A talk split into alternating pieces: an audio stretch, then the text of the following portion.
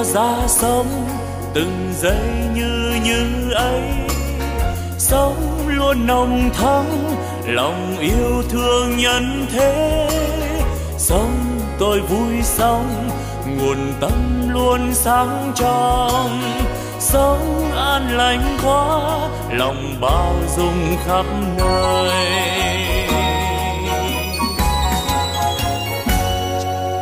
Sống tôi vui sống từng giây yêu thương quá sống tháng sống, vì tha nhân nên vui sống. Phút như như ấy, làm cho tâm tươi sáng.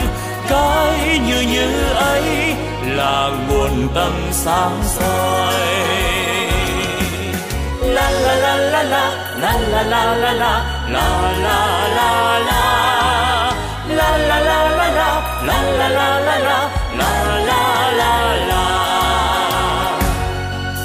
nếu hay ra thế đời ta luôn luôn mới sống yêu thương mãi từ nay yêu thương mãi sống an vui thế đời ơi ta vui sống sống như như thế mùa xuân luôn thắm tươi. Xuân mãi thắm tươi. Sống như xuân mãi mình đang như như thế. Chính như như đó là quê hương ta sống. Sống ta vui sống vì ta mãi mãi như. Sống như như ấy đời đời mãi tình ngồi sống tôi đang sống đời ơi sao vui quá. Sống tôi đang sống vì đời quá tươi vui. sống như đang sống đời vui tươi mãi mãi. Sống đang vui sống từ nay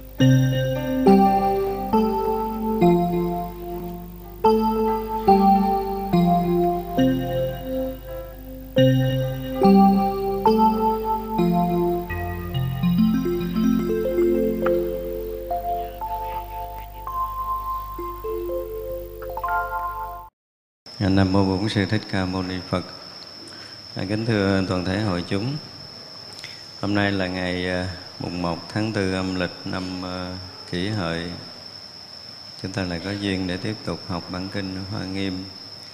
Và chúng ta đang học lỡ vỡ cái phẩm à, thập hạnh thứ 21 hôm nay chúng ta sẽ học tiếp. Bồ Tát lại nghĩ rằng, tôi sẽ thực hành Bồ Tát hạnh trong thập phương tất cả quốc độ. Niệm niệm rõ thấu tất cả Phật Pháp. Chánh niệm hiện tiền không chấp lấy. Bồ Tát quán thân vô ngã như vậy Thì thấy Phật vô ngại. Vì giáo hóa chúng sanh mà diễn thuyết các Pháp, làm cho họ đối với Phật pháp phát sanh vô lượng hoan hỷ và lòng tin thanh tịnh, cứu hộ tất cả chúng sanh, lòng không nhàm mỏi. Vì không nhàm mỏi nên trong tất cả thế giới, nếu có chúng sanh chưa thành tựu, chưa điều phục thì liền đến đó dùng phương tiện hóa độ trong những chúng sanh đó các thứ tuyến các thứ nghiệp các thứ chấp các thứ thi vi các thứ hòa hợp các thứ lưu chuyển các thứ việc làm các thứ cảnh giới các thứ sanh các thứ chết bồ tát này do đại nguyện trong đó mà giáo hóa chẳng để tâm họ động có động có thối cũng chẳng có niệm nhiễm trước. Tại sao vậy? Vì bồ tát này đã đặng vô trước vô y tự lợi và lợi tha đều thanh tịnh đầy đủ. Đây gọi là bồ tát vô trước hạnh thứ bảy. Rồi chúng ta học bồ tát vô trước hạnh còn đoạn cuối này. Thì uh, sau khi mà bồ tát đạt được cái hạnh vô trước vô y vô nhiễm rồi á, thì bồ tát bắt đầu ờ, lợi lạc chúng sanh. Và ở những đoạn trước chúng ta thấy là khi mà bồ tát đã thấu hiểu tất cả các pháp như huyễn chư phật, như bóng, bồ tát, như giấc mơ, vân vân.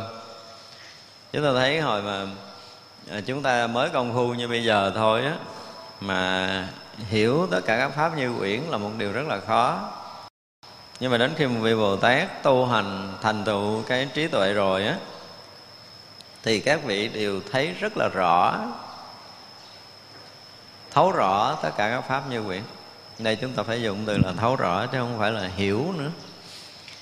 Như mình à, nói chuyện, mình có thể à, nói là các pháp như quyển được. Mình có thể hiểu điều này. Nhưng mà có chuyện đụng tới bản thân mình thì mình sẽ thấy khác liền nó thật. Chuyện hơn thua, tranh giành, ganh ghét nó có thật. Buồn thương, giận ghét nó là là thật. Thì lúc đó chúng ta chỉ là hiểu thôi. Và chính cái hiểu này khiến cho chúng ta không sống phù hợp với đạo lý được. Bởi vì mình biết cái chuyện như vậy, mình cũng biết như vậy nhưng mình buông không được. Nó còn không biết hết đó thầy, nhưng mà không biết sao không bỏ không nổi. Thì đó là điều để nói gì? Chúng ta chỉ hiểu thôi và cái giai đoạn nào chúng ta đọc kinh rồi chúng ta hiểu, hoặc là chúng ta nghe giảng, chúng ta hiểu ngay tại chỗ đó. Nhưng mà nó không có thâm nhập được. Nó không thành à, máu huyết mình được. Nó không thành sự sống của mình được. Thì biết rằng đó là chúng ta đang hiểu. Còn khi thấy tất cả các pháp như quyển rồi, dù bất kỳ cái sự việc gì xảy ra, khi mình thấy trở lại nó thật, mình thấy không được khi mình vướng mắt, mình vướng mắt không được. Mình không thể nào vướng mắt được nữa sau một lần thấy tất cả các pháp là quyển giống như trong kinh viên giác nói, tri huyễn trước ly. Tức là một phen thấy được tất cả các pháp là chúng ta lìa thoát hết tất cả mọi sự vướng mắc trong tam giới này liền. Không có nói tới cái chuyện tôi xả bỏ nữa. Không nói chuyện xả ly, không nói tới chuyện không chấp. Không có nói tới chuyện này nữa. Không còn có cái câu đó trong đầu người mà thấy quyển ra một phen thấy quyển là lìa thoát hết tất cả những sự vướng mắc liền. Thì đó mới thật sự là thấy quyển. Cho đó chúng ta thấy là thấy chư phật như bóng. Điều này mình dám thấy không? Giai đoạn đầu là chúng ta phải thấy có thật, có đức phật. Và chúng ta tin rằng có đức phật ở đâu đó là thật. Bây giờ thấy chư phật như bóng, bồ tát như giấc mơ. Vì mỗi cái đều là huyễn cái thật phật thì là một cái gì đó chính bản thân những người đã hòa nhập trong cái cảnh giới chư Phật mới biết được. Còn tất cả những cái hiện tướng của chư Phật khắp mười phương pháp giới này đều là bóng. Như vang, như bóng. Thì khi người ta đã thấy như huyễn rồi thì mọi cái là như vang, mọi cái như bóng, mọi cái như ảo ảnh, phù vân. Chứ nó không có thật thì vị bồ tát đã thấu hiểu được như vậy rồi. Thì à, các vị lại tiếp tục nghĩ là tôi thực hành hạnh bồ tát trong thập phương các quốc độ. Niệm niệm rõ thấu tất cả các pháp. Tới đây nếu mà nói là lầm lẫn nữa là không bao giờ có. Các vị đều rất rõ tất cả các pháp khi đi giáo hóa ở thập phương thế giới này nhưng mà trên phương tiện độ sanh đó, thì các vị huyền biến kiểu gì đó thì chúng ta không có lường nổi. Nhưng mà chắc chắn khi một người đã thấy đúng như biển rồi không còn lầm trên các pháp nữa. Đây là điều mà chắc như đóng đinh vô cột. Những cái điều họ phương tiện kiểu gì thì mình không hiểu. Và chính mình không thể nào mình hiểu nổi cái vị bồ tát. Tại vì mình chưa hiểu được mình thì à, các vị mà hơn mình chỉ cần một bậc thôi là mình đã chịu rồi. Bỏ gói để mà đảnh lễ rồi, chứ đừng nói là mình có thể tìm hiểu người đó là chúng ta không cách nào chúng ta có thể hiểu được một ít phần. Chỉ cần thay đổi một chút công phu, họ thăng một tầng bậc sinh tử là mình chịu chết. Muôn đời theo không kịp. Thành ra trong cái chuyện mà tu tập á, nói một vị bồ tát có thể lầm việc này, lầm việc kia, tức là chúng ta nói theo kiểu của mình mình thì còn đang lầm mình mà huống chi chuyện khác mình không lầm. Cho nên các vị bồ tát khi giáo hóa ở thập phương thế giới, niệm niệm rõ thấu tất cả các pháp. Không có chuyện lầm trong này. Chuyện lầm là không phải là bồ tát, không phải là một người giác ngộ. Đã giác ngộ rồi nó chuyện lầm lẫn trong cái cái việc giáo hóa là không bao giờ có. Đây là điều mà để chúng ta phải xác định được cái trí tuệ của một cái vị bồ tát. Khi nó thấy tất cả pháp tất cả các pháp là quyển là đã đủ để họ có thể vượt thoát mọi điều rồi. Như mình nó chưa tới chỗ này mình tin nổi không tại vì tôi cũng hiểu quyển, nhưng sao gặp chuyện tôi cũng phiền não hoài. Thì mình lại cho rằng các ông bồ tát chắc cũng giống như mình đó ông cũng hiểu như mình, ông cũng nói pháp như quyển giống như mình. Mình bây giờ mình cũng từng, mình cũng đủ sức để có thể nói tất cả các pháp là quyển. Và mình tin chắc tất cả các pháp là quyển, nhưng mà hiểu và tin thì không phải là cái thấy chúng ta có thể giảng thuyết cho người ta khác nghe về cái quyển, nhưng mà thực sự chúng ta chưa thấy. Thì khi một phen mà thân tâm nào rớt vào cảnh giới quyển thì lúc đó chúng ta mới thấy được các pháp quyển như thế nào. Chúng ta chưa có một lần để cho cái thân nó thành không, và từ cái không đó chúng ta nhận cái thân trở lại cái kiểu gì, thì lúc đó chúng ta chưa thấy quyển là gì đâu. Và tâm cũng vậy khi chúng ta chưa đạt tới cảnh giới không á, không có nghĩa là lặng dứt những ý niệm đâu. Nặng nhất những ý niệm chưa phải là cảnh giới không tâm. Nó vẫn còn cái tâm không niệm. Chừng nào không luôn cái tâm không niệm đó mới rứt vô cái chỗ vô tâm.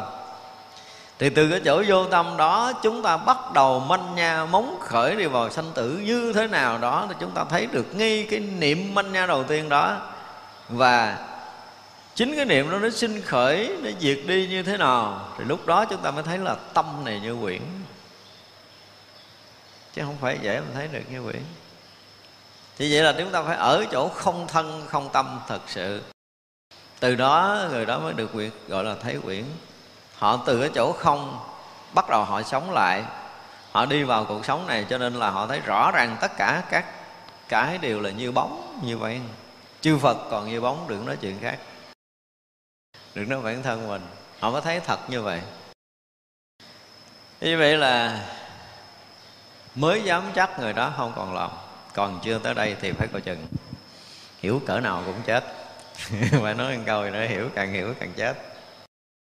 Cho nên là có những cái chỗ rất là chuyên. Đối với các vị thiền sư trung hoa, sau này các vị rất là kinh nghiệm.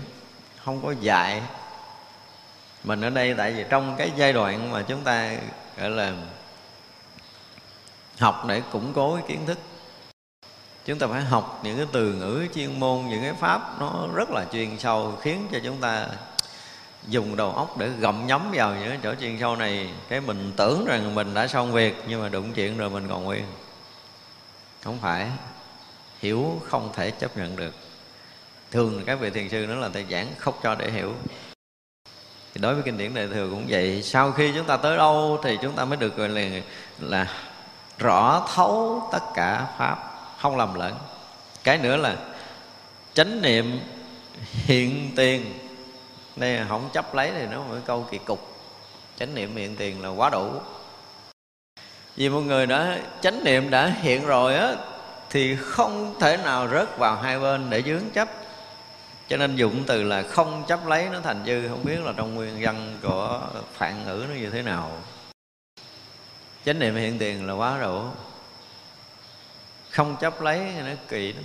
Nói tới chánh niệm hiện tiền mà không chấp lấy nó nghe nó kỳ mình có thể dùng một cái từ gì đó nhẹ nhàng hơn chút là không có vướng mắt. Không có vướng mắt cũng có thể chấp nhận được, nhưng đây mà không chấp lấy nghe nó kỳ. Thì như vậy là một người mà công phu giống như là bước đầu tứ niệm xứ đức phật dạy là sao? An trú là chánh niệm phía trước. Có nghĩa là lúc nào chúng ta cũng phải chánh niệm hiện tiền. Không chánh niệm hiện tiền, không hành tứ niệm xứ được. Và vị bồ tát tới mức độ này, chúng ta mới thấy là chánh niệm hiện tiền. Nếu chúng ta không có chánh niệm hiện tiền thì tất cả những việc làm của chúng ta đều coi chừng nó có một cái sự sai lầm. Tại vì không đủ chánh kiến thì không bao giờ có chánh niệm. Và không đủ chánh niệm thì người đó cũng không đạt được chánh kiến. Thì khi một người đạt được chánh kiến là một người thấy được như thật của mọi vấn đề. Và khi thấy đúng như thật của mọi vấn đề rồi thì tâm không bao giờ thấy thiên lệch hai bên nữa. Thì lúc đó chánh niệm mới hiện tiền không có cái chuyện ờ, quá khứ vị lai ở trong đây, không có chuyện xưa, chuyện nay ở đây, không có chuyện bây giờ, chuyện chút nữa trong đây. Nghe cái khoảnh khắc chánh niệm viên tiền, không có khoảng không gian và thời gian xen tạp vào. Không có. Không có thời gian, không có không gian. Thì như vậy là lúc đó cái tâm của hành giả chỉ là hiện hữu, hiện tiền, rõ biết, thuần khiết, không có bất kỳ một cái gì xen tạp vào trong đó. Thì được gọi là chánh niệm hiện tiền thì chỗ này không có nói lấy và bỏ, tại vì nó không có chỗ để dướng lại. Không có chỗ để vướng động. Khi mà đạt cái chánh niệm là không có chỗ vướng động. Còn vướng động là chúng ta ở chỗ khác chứ không phải là chánh niệm. Khi chánh niệm hiện tiền rồi là mỗi khoảnh khắc đều hiện hữu như vậy thôi. Không khác được. Thành ra không có nói cái chuyện chút nữa. Không có nói cái chuyện lấy bỏ nó không có khoảnh khắc của thời gian. Nếu có một chút khoảnh khắc của thời gian, chúng ta rớt xuống tâm thức, chứ không phải là ở cái tầng của chánh niệm. Chính chỗ này được gọi là vô niệm, mà thực sự không có niệm để vô để ra đây nữa. Không có niệm. Chỗ này là chỗ vô niệm tuyệt đối. Nhưng mà người ta nghe từ vô niệm, người ta có hiểu, có thể hiểu lầm ở cái chỗ là mình dẹp hết tất cả những ý niệm lăng xăng thì mình được cái chỗ, cái tâm rỗng được gọi là vô niệm. Nhưng mà chưa, chỗ rỗng đó không phải là chánh niệm. Chỗ rỗng đó nó chỉ là hiện cái tướng không ở nơi tâm thôi, chứ chưa phải là định nữa. Nhưng mà nhiều người vẫn lầm lẫn cho nó là định. Tới đó mừng gần chết. Sau bao nhiêu chục năm công phu, ngồi thiền mà được yên 5 phút mình nghĩ mình định được 5 phút, mình mừng. Chứ y như là xuống dưới hồ mà dẹt bèo ấy, lấy cái tay một phơ một cái cái mình thấy trống nước mừng quá, rút tay lên bèo đầy hồ lại thì mình cố gắng công phu cái gì đó dữ lắm, nhiều năm tháng cái mình có một chút rỗng rỗng ở tâm, cái mình nghĩ là mình định rồi.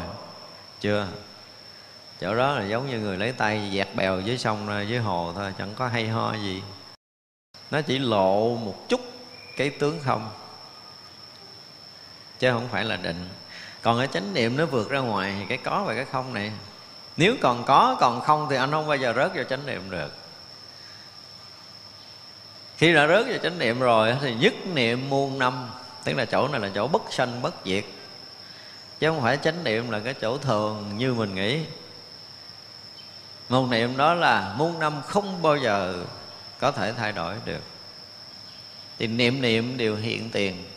Và chỉ có cái sự hiện tiền đó, không có sai khác bất kỳ cái gì, thì cho đó được gọi là chánh niệm. Mà hiện tiền hiện hữu đó là gì? Không có dấu vết của quá khứ và không có hình bóng của vị lai cũng không phải là cái hiện tại. Không phải. Không có cái khoảnh khắc thời gian nào trong cái chỗ chánh niệm nữa hết chúng ta không khái niệm được, chúng ta không khẳng định được, chúng ta cũng không định nghĩa được, chúng ta cũng không phủ định được, và chúng ta cũng không lấy, không bỏ, không vướng mắc cho nó được thì chỗ đó thật sự là chánh niệm. Nó đến một cái ngày nào đó mình công phu mình rớt vào cái chỗ mà mình không lấy không bỏ được. Mình rớt vào cái chỗ mình cũng không thể công phu được nữa. Chỗ đó thì gần như mất mình để lấy gì công phu. Rớt vào chỗ này là mình mất. Mình sẽ bị biến mất. Nghi khoảnh khắc chánh niệm hiện ra là mình mất. Cho nên là thân tâm này không còn, cảnh giới không còn, chỉ hiện hữu cái hiện tiền vậy thôi. Cái đó muốn nói nó là cái gì cũng được. Nhưng mà không còn là cái mình hồi xưa nữa. Nhưng mà nguyên thể hiện tiền không có sai khác được. Thì như vậy là một vị bồ tát mà đi giáo hóa thập phương thế giới, không lầm tất cả các pháp và luôn hiển hiện cái chánh niệm hiện tiền không sai sót được, không sai khác được thì mới làm phật sự được. Còn không được như vậy là không nổi đâu. Đụng đâu cũng vướng, không phải chuyện dẫn chơi. Không tới đây thì đừng làm phật sự. Ở đây thì à, nói tiếp là bồ tát, quán thân vô ngã như vậy thì thấy phật vô ngại cái từ quán mình à, mình nghe cái mình hiểu là quán sát, là chiếu quan sát là chiếu soi lại gì đó chúng ta sẽ lầm. Chữ quán ở đây có nghĩa là cái thấy cái biết cái sống. Đúng chính xác đó là cái sống. Tức là bồ tát đã sống được trong cảnh giới vô ngã như vậy á, thì mới thấy phật vô ngại chứ quán thì thấy phật có ngại à. Không mình quán là cái thân này vô ngã thì có nghĩa là dùng tâm thức là có phật thiệt còn hồi nãy cái ông kia, ông thấy tất cả các pháp như quyển thì phật nó như bóng rồi. Và tới bây giờ ông đã thấy mình thực sự là vô ngã rồi. Thì từ cảnh giới vô ngã đó, cho nên là hiện tiền là phật. Cho nên thấy phật nó không có ngại. Chứ còn nếu mình ở rời cảnh giới vô ngã đó thì thấy phật khó lắm à. Không có dễ. Ờ cho nên ở trong cảnh giới vô ngã thì mới gọi là thấy phật vô ngại cho nên ở đây nguyên cái văn này mình có thể sửa là bồ tát sống trong cảnh giới vô ngã, sống trong cái thân vô ngã. Thân vô ngã thì không đúng nữa, mà cảnh giới vô ngã. Ở trong cảnh giới vô ngã đó thì thấy phật mới không có ngại, còn rời cảnh giới vô ngã là khó thấy phật lắm.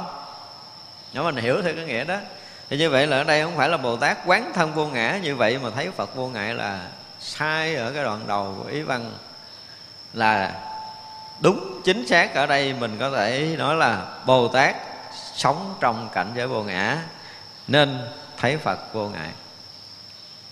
Thì nó đúng hơn. Văn kinh không biết sắp kiểu gì, thì tại vì không biết là nó sai ở chỗ nào. Nhưng mà đúng nghĩa của cái đoạn là nếu ai mà rời cảnh giới vô ngã thì không bao giờ thấy phật được do đó muốn thấy phật vô ngại thì phải sao? Phải sống trong cảnh giới vô ngã. Thì bồ tát luôn sống trong cảnh giới vô ngã cho nên cái việc mà thấy phật với các ngài là không có cái gì khó khăn hết. Lúc nào cũng thấy thấy và ai ở trong cảnh giới vô ngã đều có thể thấy phật một cách rất là dễ dàng. Nhưng mà rời cảnh giới vô ngã là không bao giờ còn có khả năng thấy phật được nữa. Đó, đó là cái ý của cái đoạn đó như vậy vì giáo hóa chúng sanh mà diễn thuyết các pháp, làm cho họ đối với phật pháp phát sanh vô lượng hoan hỷ và lòng tin thanh tịnh. Cái này dễ hiểu rồi, đúng không? Giáo hóa chúng sanh thì khiến cho họ tâm hoan hỷ và lòng tin thanh tịnh thì cái này dễ rất là dễ hiểu rồi. Không cần phải giải thích. Cứu hộ tất cả chúng sanh, lòng không nhàm mỏi. Bồ tát mà có lúc nào mà chán ừ, không làm lợi ích chúng sanh thì à, bồ tát đó chưa phải là bồ tát thứ thiệt. Mình miệng nói vậy thôi chứ không tìm cách cứu, không biết cứu cách gì cho nó thoát khỏi thôi. Có nhiều khi à, nó can cường khó độ dạy một lần không được đập kiểu này, đánh kiểu kia. Biết làm sao mà nó bước bước được là mình thấy mình an tâm. Chứ còn mà lình xình, lộp xộp mà nay hiện, rồi mai ẩn, rồi mốt là tiếng bữa sau rồi thối thì rõ ràng là can cường khó độ đúng không? Để cho mình mình thấy rõ ràng là mình công phu trong thời gian vừa qua.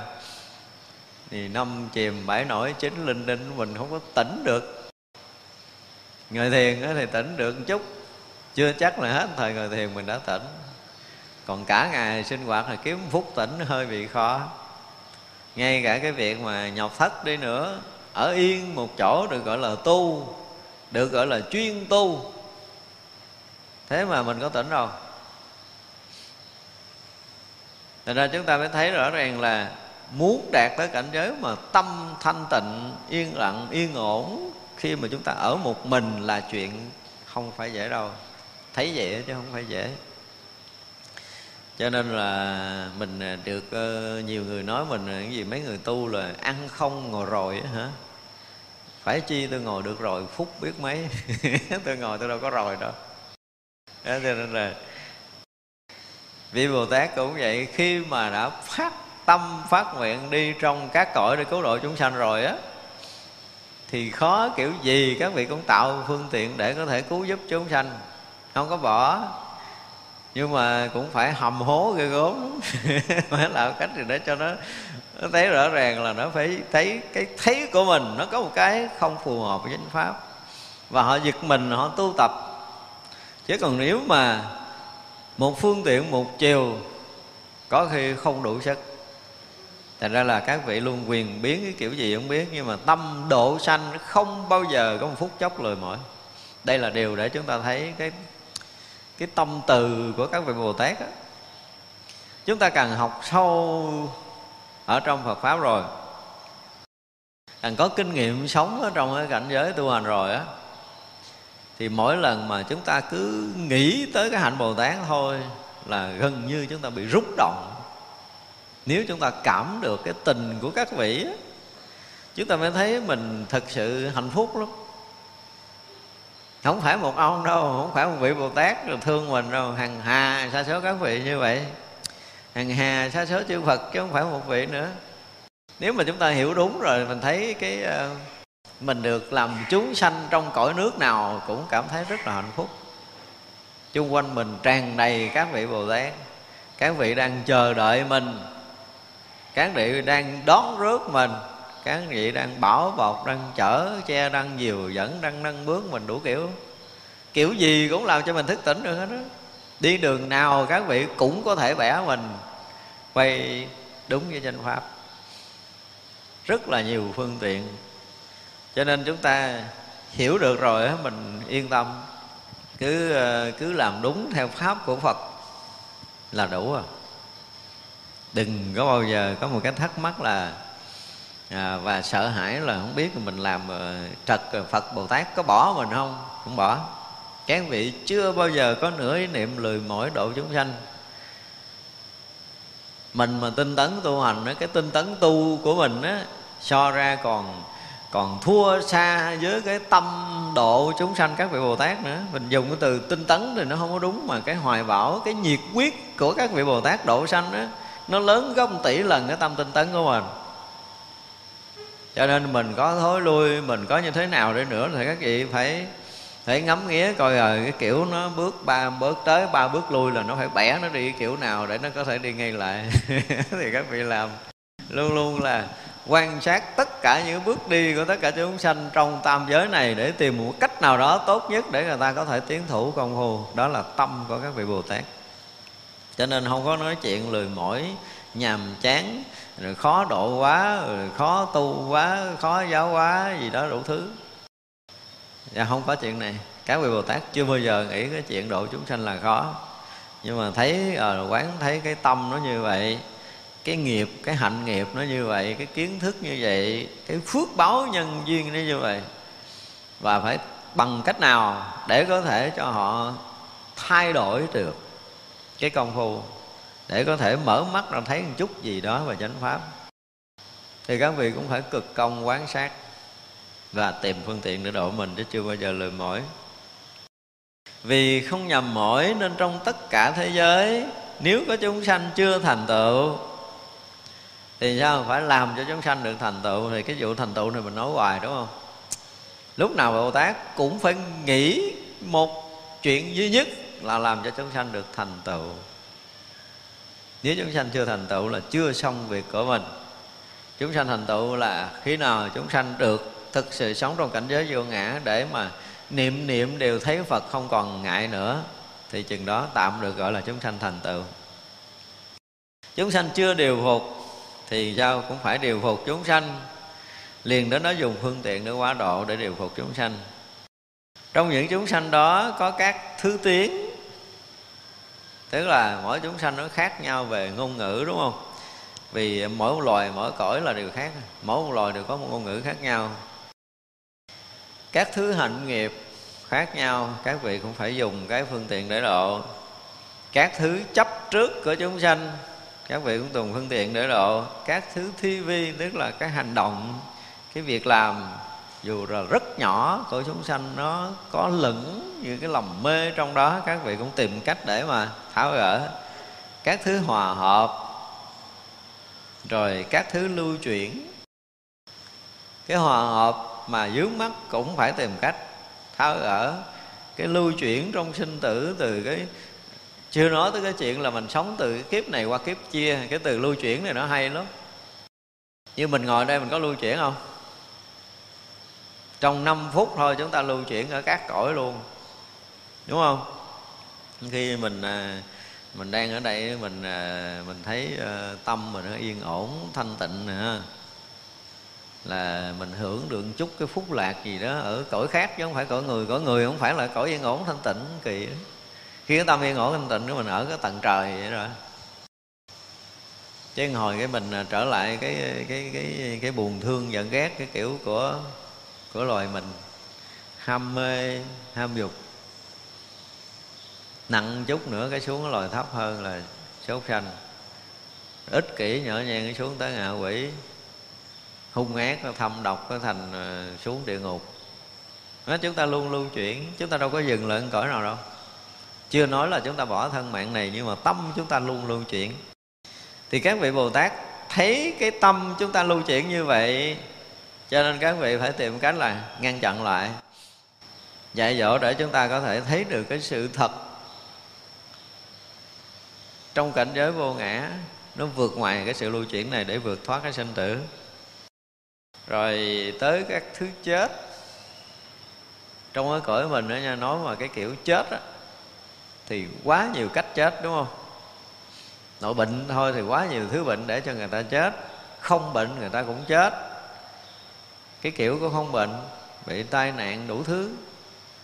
Có những cái tai nạn xảy ra mà mình, nhiều khi mình không có tưởng nổi. Tôi nhớ cách đây khoảng ờ, khoảng 20 năm về trước ở cách chùa ờ, mình chưa đầy hai cây số. Có người nhỏ leo cây mận hái trái mận rớt xuống là cái miệng còn ngậm, trái mận ăn là cái cây nó đâm đúng hậu môn lên, chết dính vậy luôn. Có những cái chết kỳ cục. Mình không tin nổi, mình tới đó mình nhìn, mình cũng không tin nổi là người ta bị chết, kiểu, đúng là các bồ tát. Nhìn tất cả những cái chết của chúng sanh có nghĩa là cái nghiệp của từng loài chúng sanh, có những cái chết hoàn toàn không có giống nhau. Cùng gia đình, anh chị em ruột ờ, bạn bè, thân thiết, dân dân, không ai chết giống ai hết đó một loài thôi là đã chết không có giống rồi đừng nói tới loài tới cõi khác. Như vậy là tâm và nghiệp của mỗi người nó có một cái cái chết khác nhau. Có những người tu chúng ta thấy đó tới mà tới khi chết đi nhẹ nhàng như ngủ là người đó phước lắm rồi. Mặc dù người đó chưa có tu lâu. Tới phút cuối nằm sở rất là nhẹ nhàng rồi đi.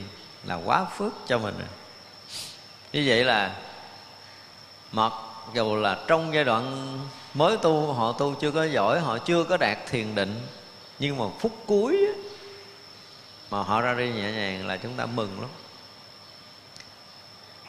Chắc chắn những người ra đi nhẹ nhàng đó là họ cũng sẽ nhẹ nhàng sinh tử ở đời sau. Không thể nào khác hơn được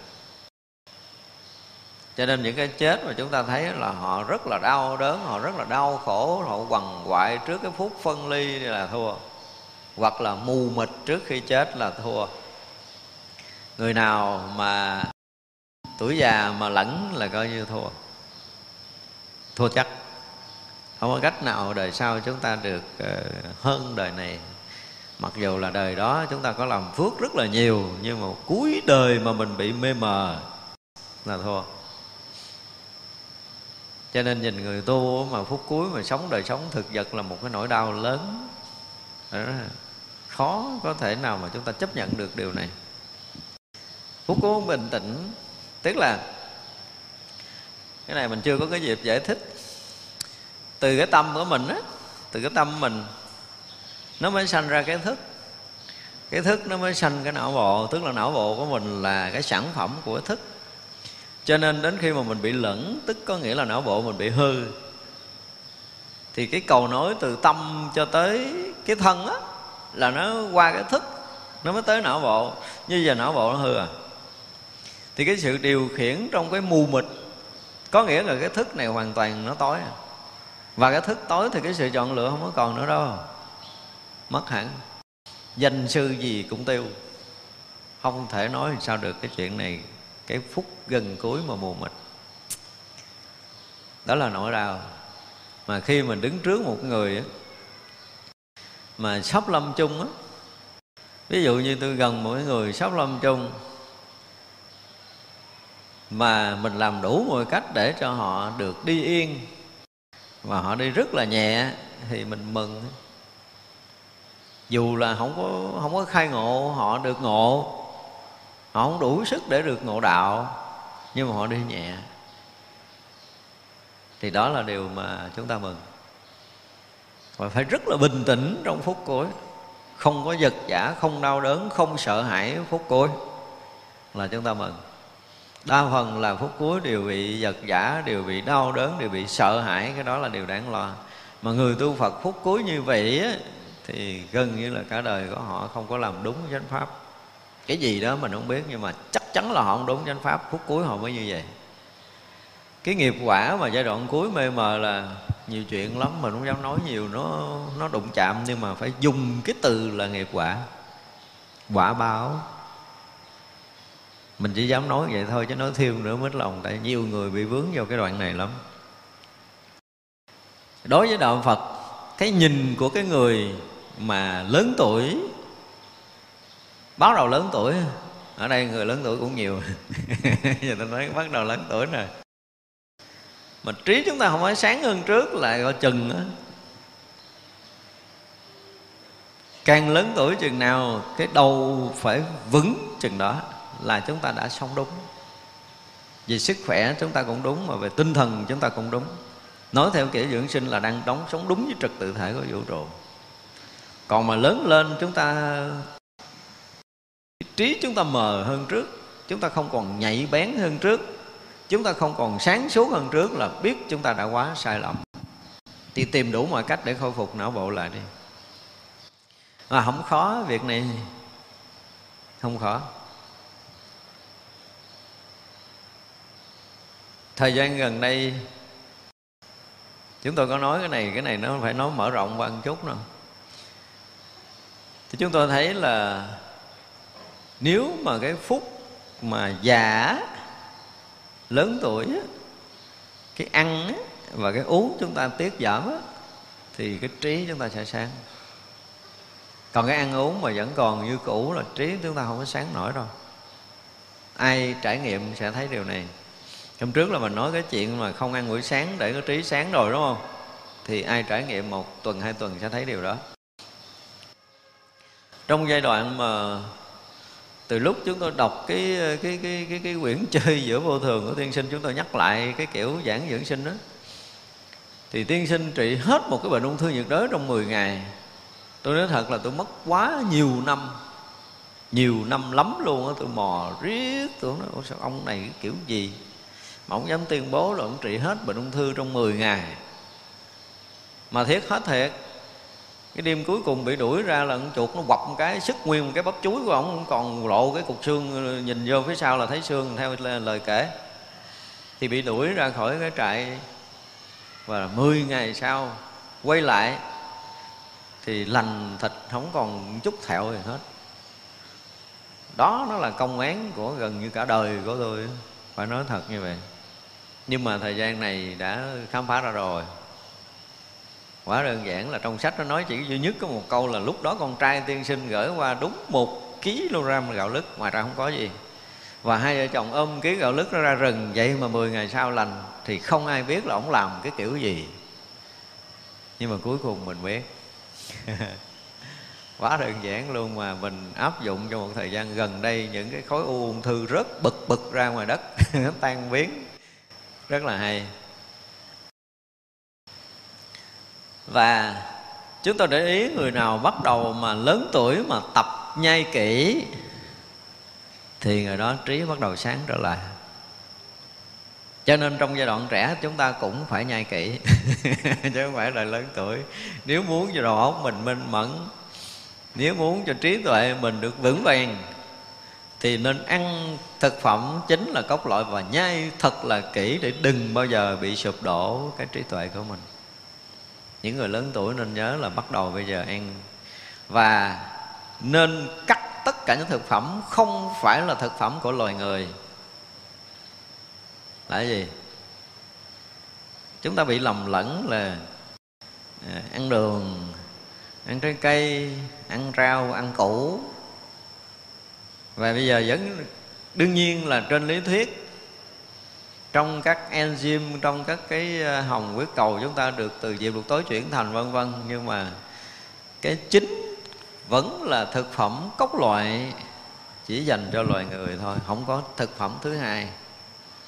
Thì như vậy nếu chúng ta muốn khôi phục lại được trí tuệ, muốn khôi phục lại được cái năng lực của loài người chính thống, chúng ta nên ăn thuần cốc loại một giai đoạn dài. Và ai cũng có thể trải nghiệm điều này. Thì trở lại, nếu mà chúng ta ăn thuần cốc loại á, như chúng tôi nói, hình như có một cái đĩa, mấy đĩa về trước chúng tôi có nói là một cái bài mà gai gắt nhất của dưỡng sinh, mà áp dụng đúng như tiên sinh đã từng áp dụng trị hết ung thư nhiệt đới trong vòng 10 ngày. Tại vì gần đây có một số bệnh ung thư mà giai đoạn cuối chúng tôi không có làm kịp. Tôi phải mày miệt rất là nhiều ngày để mò ra, Cuối cùng mò ra được. Là, quý vị thử nha. Ai cũng có được quyền thử khoảng hai tuần, Quý vị thấy lợi ích chưa từng có Từ trước đến giờ. Chúng ta đã từng ăn dưỡng sinh không hiệu quả. Thì bây giờ đơn giản là mỗi một miếng cơm lứt, chúng ta nhai từ 20 cho tới 30 phút mới được nuốt một lần. Làm thử, quý vị thấy não bộ mình kinh hoàng trong khoảng 10 ngày. Sức khỏe tăng lạ thường lắm luôn phải nhai trên 20 phút. Ngon lành là đúng 30 phút. Không được muối, không được nước tương, không được muối mè, vân vân. Chỉ thuần là cơm lứt mà thôi. Và cứ đói thì nhai, cứ khát thì nhai, trong ngày nhiều nhất là 8 muỗng. Đối với bệnh ung thư thường thường, trong vòng 2 tuần lễ có thể giải quyết được. Thì tôi xử lý mấy cái bệnh ung thư gần đây, tôi có kinh nghiệm rồi ông bà cụ bụng ghê lắm, mà không còn cách thứ hai để làm. Hôm qua lên là cái bụng xẹp lề như con tép rồi. Bể khối u, sổ ra trong vòng một đêm một và rất là nhiều những cái bệnh đau nhức khác. Tiểu đường, tim mạch, gì gì, hôm nay tôi thử rất là nhiều. Và hiệu quả gần như là mỹ mãn. Đối với dưỡng sinh từ xưa giờ mình nói mình còn ngần ngợ nha. Nhưng tới giờ phút này chúng tôi nói là nếu như thực sự đi vào pháp dưỡng sinh ăn không tốn tiền thuốc không có tốn tiền nước luôn. Tuyệt đối không được quyền uống nước. Nhớ không được quyền uống nước. Chỉ nhai cơm như vậy thôi. Thì một ngày nhai đối với bệnh nặng á, thì nhai nhiều nhất là 8 muỗng. 8 muỗng thì mất 4 tiếng đồng hồ nhai hoặc 10 muỗng là mất 5 tiếng đồng hồ nhai. Thì quý vị sẽ thấy mình thay đổi con người mình kỳ cục lắm thay đổi rất lạ thường. Vì quý vị mà đủ sức để ngồi mà nghiền ngẫm một muỗng cơm mất 30 phút đó, ha, là quý vị sẽ thấy là cái đầu cái não bộ của chúng ta nó sẽ khôi phục rất là nhanh. Những cái bệnh mà suy nhược thần kinh giảm trí nhớ mất ngủ cái gì quý vị thử thì sẽ thấy hiệu quả của nó. Những người lớn không có răng chịu khó sai trước khi nhai. Làm sao mà ngậm được cơm không trong miệng trên nửa tiếng? Quý vị sẽ thực hành cái này đi. Ai trải nghiệm đều thấy lợi ích. Nó làm sao mấy người già phải lẹ lẹ khôi phục não bộ giùm. Sau khi chúng ta khỏe rồi á tức là giai đoạn đó chúng ta có thể thực hiện một người như mình thì uh, trung bình một người nhiều nhất là một tháng. Thực sự nó không mất chất cái gì nhưng mà nó sẽ bị ốm. Do chúng ta không uống nước nó ốm nhanh lắm thì sau một tháng đó chúng ta sẽ ăn trở lại ờ, số 7 thì tốt, còn không, ăn số 7 thì được quyền uống nước ít, xong hoặc là chúng ta ăn rau củ sạch để chúng ta ăn quân bình. Và từ đó làm ơn làm phước, đừng có ăn trái cây và đường. Thì ký giấy suốt đời não bộ chúng ta không bao giờ bị suy sụp. Ăn có rau củ, được, nhưng mà đừng có ăn đường và trái cây thèm lắm, lâu lâu ăn miếng cho đỡ ghiền thôi. Thì não bộ không bao giờ bị suy sụp. Để nói tới cái chết, tôi rất là lo cho mọi người, phải nói như vậy. Cả đời tụi tôi có hai việc. Một việc thứ nhất là chúng tôi nghiên cứu cho ra cái cách để cho sinh ra đời một con người hoàn thiện. Thì chuyện đó mình đã lo được rồi. Cái chuyện thứ hai là tôi rất là thao thức cho cái chết của tất cả mọi người phải tỉnh trước khi lâm chung và tới giờ phút này thì dám nói là ngon lành rồi. Không sợ nữa nếu quý vị làm đúng. Chỉ trừ là mấy vị phút cuối một ăn linh tinh thì gắng chịu. Chứ còn phút cuối đừng có đụng linh tinh. Chỉ thuần là cốc loại thì quý vị sẽ khôi phục lại được trí tuệ và thể chất của mình. Và thuần một vị cơm lớn thôi quý vị thấy. Nếu người phương tây thì ăn lúa mì lứt, lúa mạch lứt tức là cốc loại lứt là được.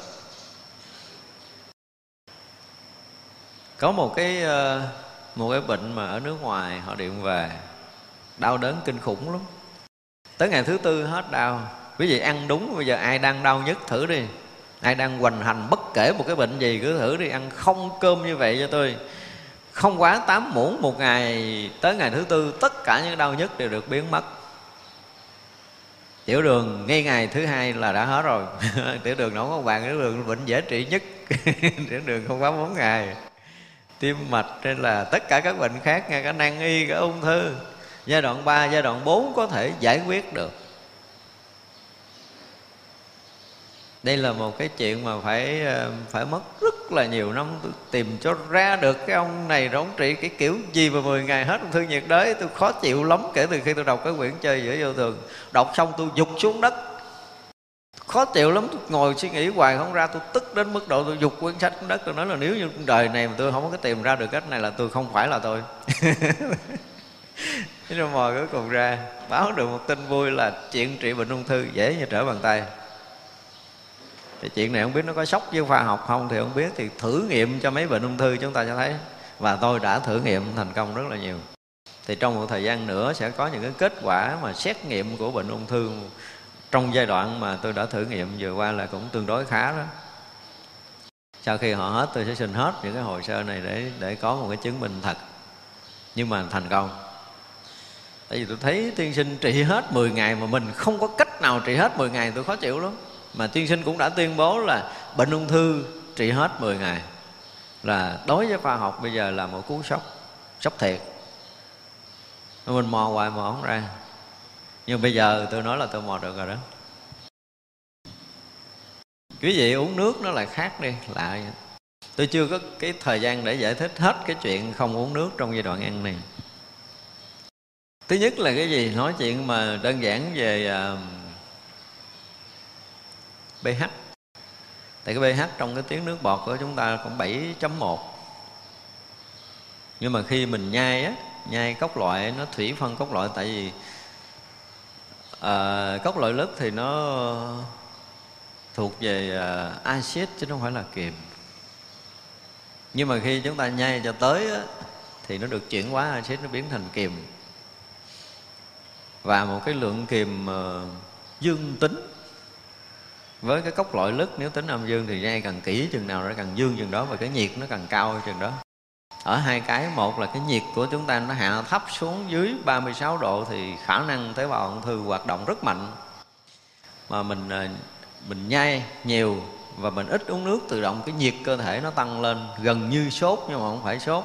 Nó phải cao hơn 37 độ khoảng 30, gần tới 38 độ nếu mà chúng ta ăn mà ít uống nước và cái nhiệt độ cao này thì không phải là môi trường sinh hoạt của tế bào ung thư, mà nó cao thường trực từ ngày này qua tới ngày kia, thì tế bào ung thư nó sẽ bị ngộp thở, không chịu nổi với cái lực nhiệt của cơ thể liên tục xảy ra như vậy.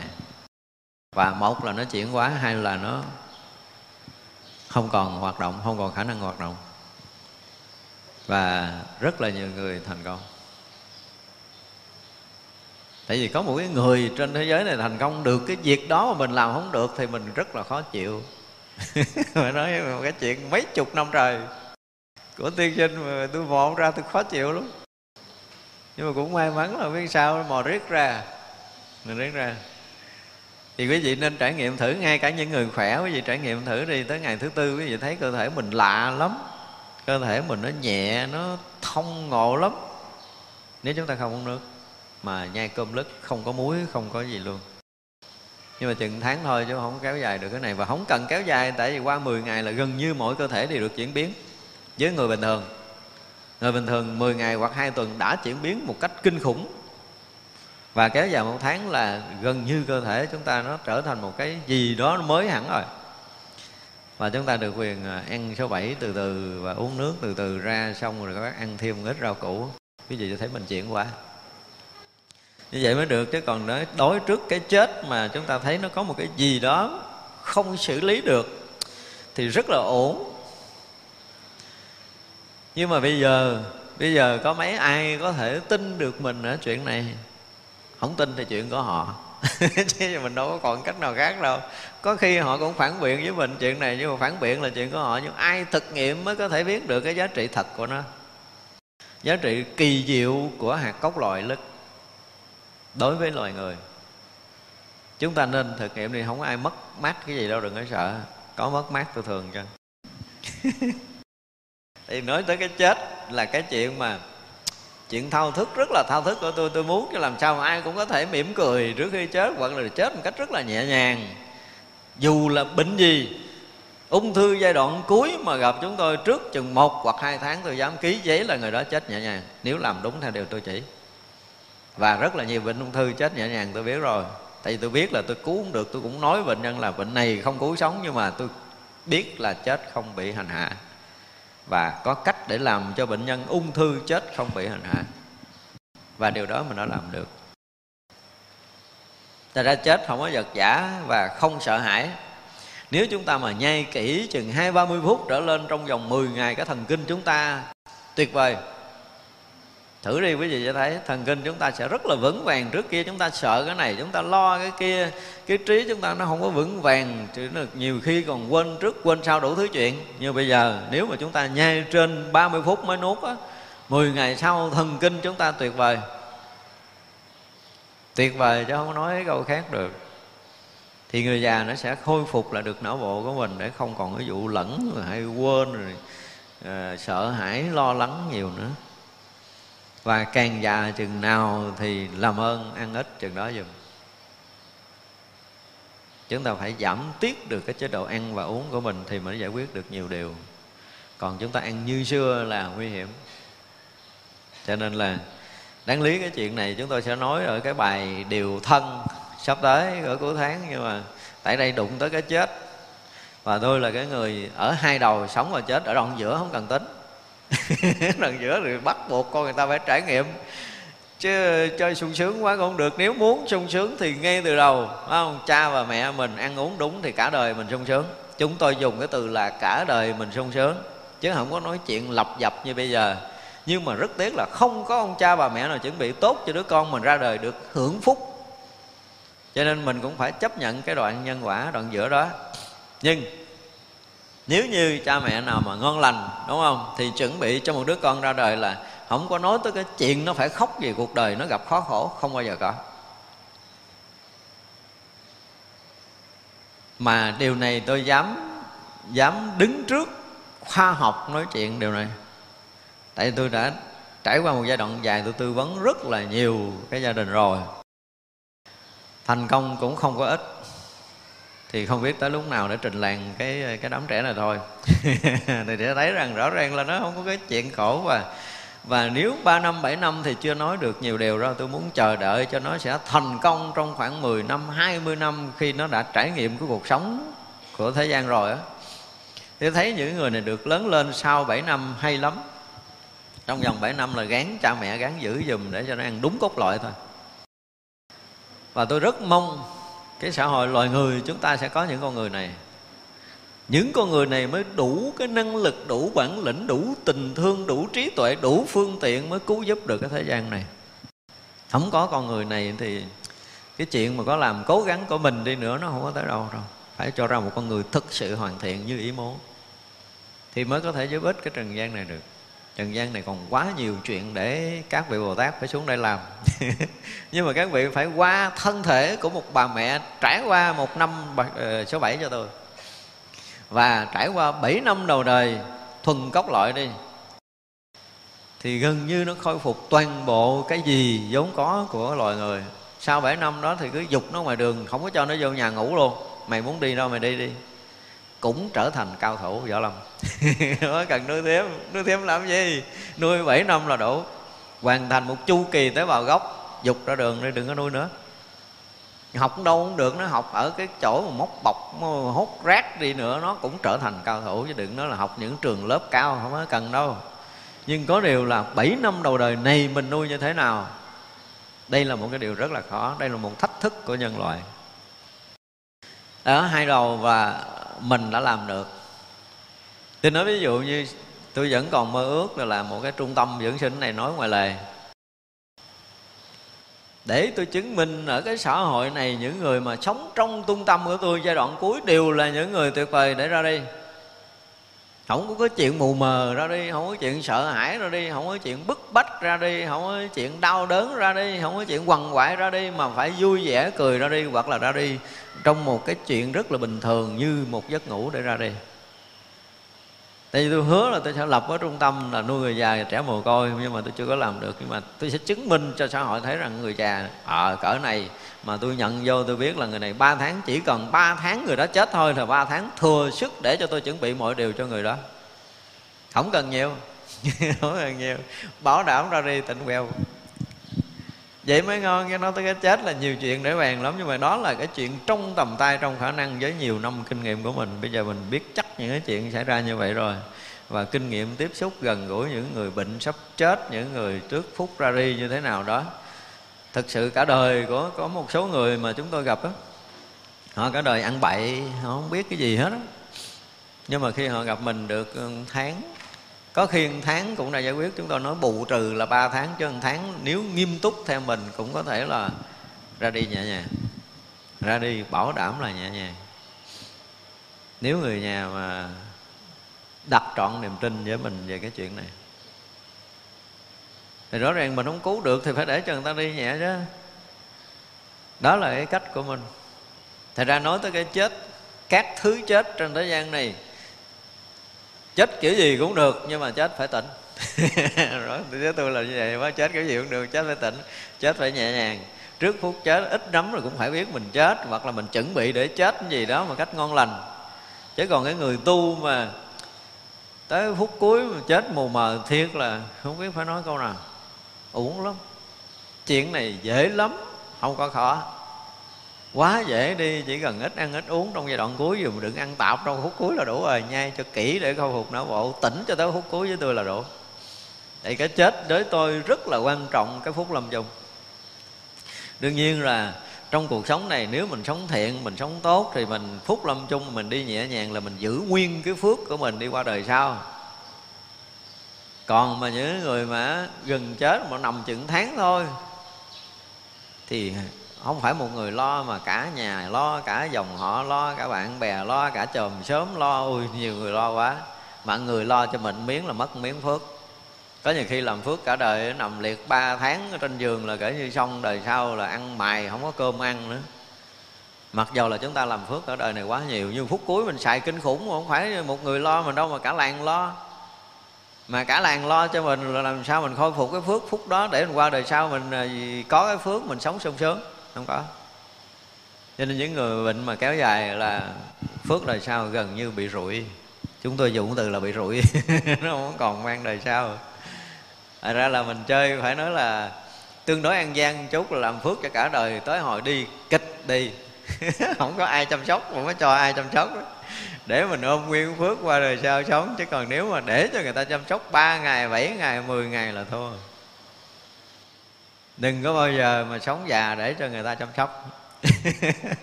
Chứ không phải mình cắn lưỡi chết đâu, nhưng mình vẫn tìm cái cách để mình đi ngọt ngào và giữ vẹn được cái phước qua đời sau. Đây là một cái chuyện mà phải dùng cái từ là phim dài nhiều tập cho chuyện chết. Chắc chắn là chúng tôi sẽ kết thúc một cái bài, trong cái loạt bài à, sức khỏe và hạnh phúc, tôi sẽ kết thúc một cái bài dành cho người già, người bệnh và người chết một cái, một buổi để chúng ta có đủ cái tư lương là kiểu gì mình cũng ra đi ngon lành. Đúng không? Muốn vậy thì tuổi trẻ bây giờ mình cũng phải ăn uống cho nó kỹ, đừng có ăn tạp nhau nữa thì trí mình lúc nào cũng tỉnh cho nên là ra đi bất thường đi nữa mình cũng tỉnh. Và thật sự nếu chúng ta không có bị những cái loại thức ăn tạp nhiễm thì chúng ta khó bị lu mờ trí tuệ lắm. Đây là điều chúng ta phải biết. Đừng có ăn cái thức ăn không phải của loài người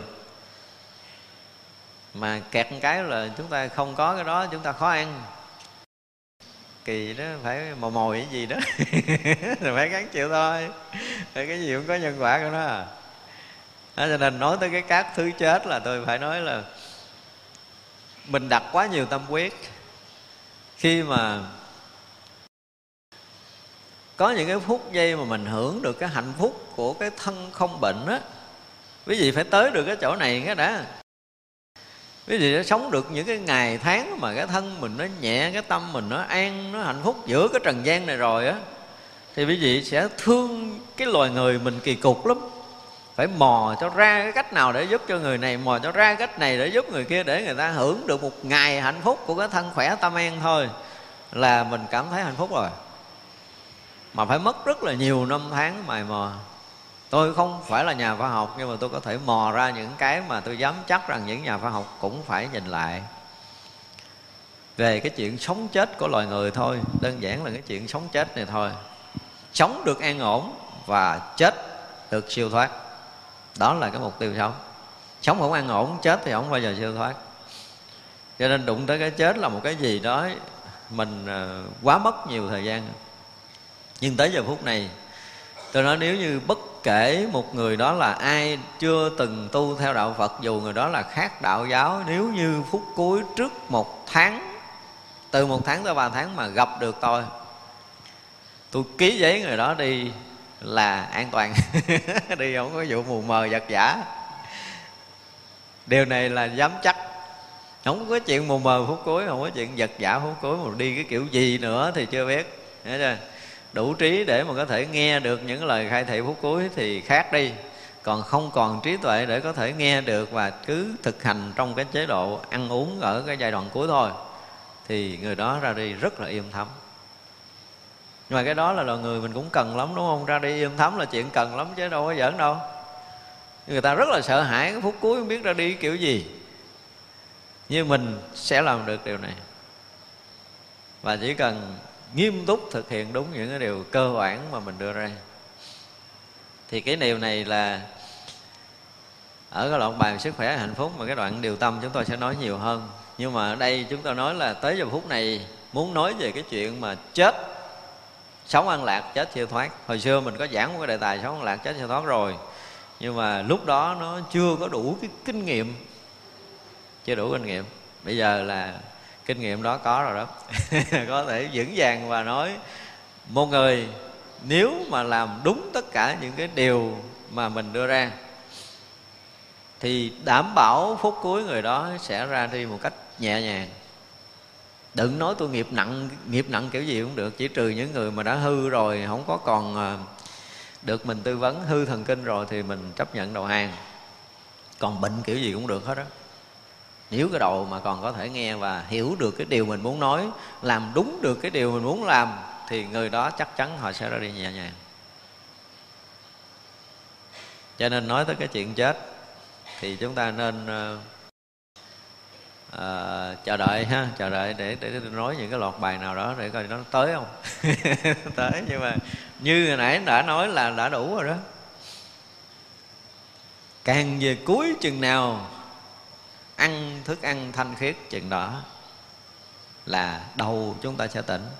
Nên nhớ như vậy, thức ăn nó sẽ tạo ra được máu của mình.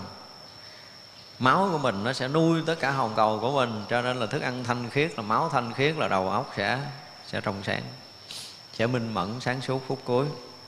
Cho nên đụng tới cái chết là cái mà đụng tới món ruột à. Món mà tôi ấm ức, nhiều năm tháng phải mài mò đủ hết tất cả các thứ. Hồi xưa đáng lý là đi sâu, thật là sâu trong đông y hút thuốc.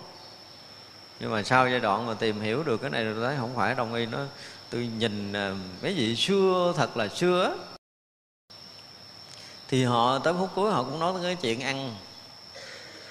Ăn kỹ, chứ họ không nói uống thuốc gì mà để cho phút cuối nó tỉnh. Đương nhiên có những cái bài thuốc làm cho thần kinh nó vững, nhưng tôi thấy nó không an toàn cuối cùng ăn vẫn là chính ăn vẫn là chính cho tất cả các loài động vật. Trong đó có loài người. Thì ăn chính thì phải ăn thức ăn gì của loài nào? Thì mình mò cho riết ra thì rõ ràng loài người chỉ thức ăn chính là cốc loại. Và trải qua rất là nhiều năm tháng mà chúng ta kinh nghiệm, tới giờ phút này thì mình rất là vững trong cái này rồi. Cái này là không còn bàn nữa. Chỉ có cái là con người có chấp nhận thực hiện đúng hay là không thôi không có cái lý do khác nữa.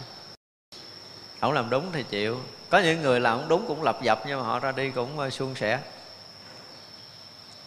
Thật ra nói tới cái chết Các thứ chết trong cuộc sống này Thì mình chỉ chọn cái chết gì? Chết nhẹ nhàng. Chết tỉnh táo đúng không? Chết không sợ hãi, chết không giật giả Chết êm lắm Chết như một người nằm ngủ nhẹ nhàng Không có cái gì khác hơn. Thì đó là cái mình chọn Còn mấy thứ khác thôi thì bỏ qua. Mình chọn nhiêu đó thôi, chọn mấy món đó được rồi. Làm sao mới chết nhẹ nhàng nữa ha? Chết thanh thản chết không có sợ hãi giật giả chết trong tỉnh táo trong an lạc. Thì vậy là cái mình cần ha, chứ còn nhiều thứ chết lắm. Thứ chết trần gian này rất là khó có thể nói hết được. Bồ Tát này do đại nguyện ở trong đó mà giáo hóa họ Chẳng để tâm họ có động có thối. Cũng chẳng có một niệm nhiễm trước. Các vị bồ tát nói chứ làm cho chúng sanh bị động tâm là một, có nhiều khi là các vị muốn thử thách gì đó làm động chút rồi cũng phải tìm cách để cho chúng sanh ờ, không có bị động. Tại vì họ bị động tâm, họ sẽ bị thối chuyển. Tâm họ không vững, dễ bị thối chuyển. Người bồ tát phương tiện cái gì đó một chút rồi thôi, cũng phải ờ, so dịu. Chứ không để để cho tâm họ động, họ họ bị thối chuyển. Và tuyệt đối không có một mãi may bị nhiễm trước.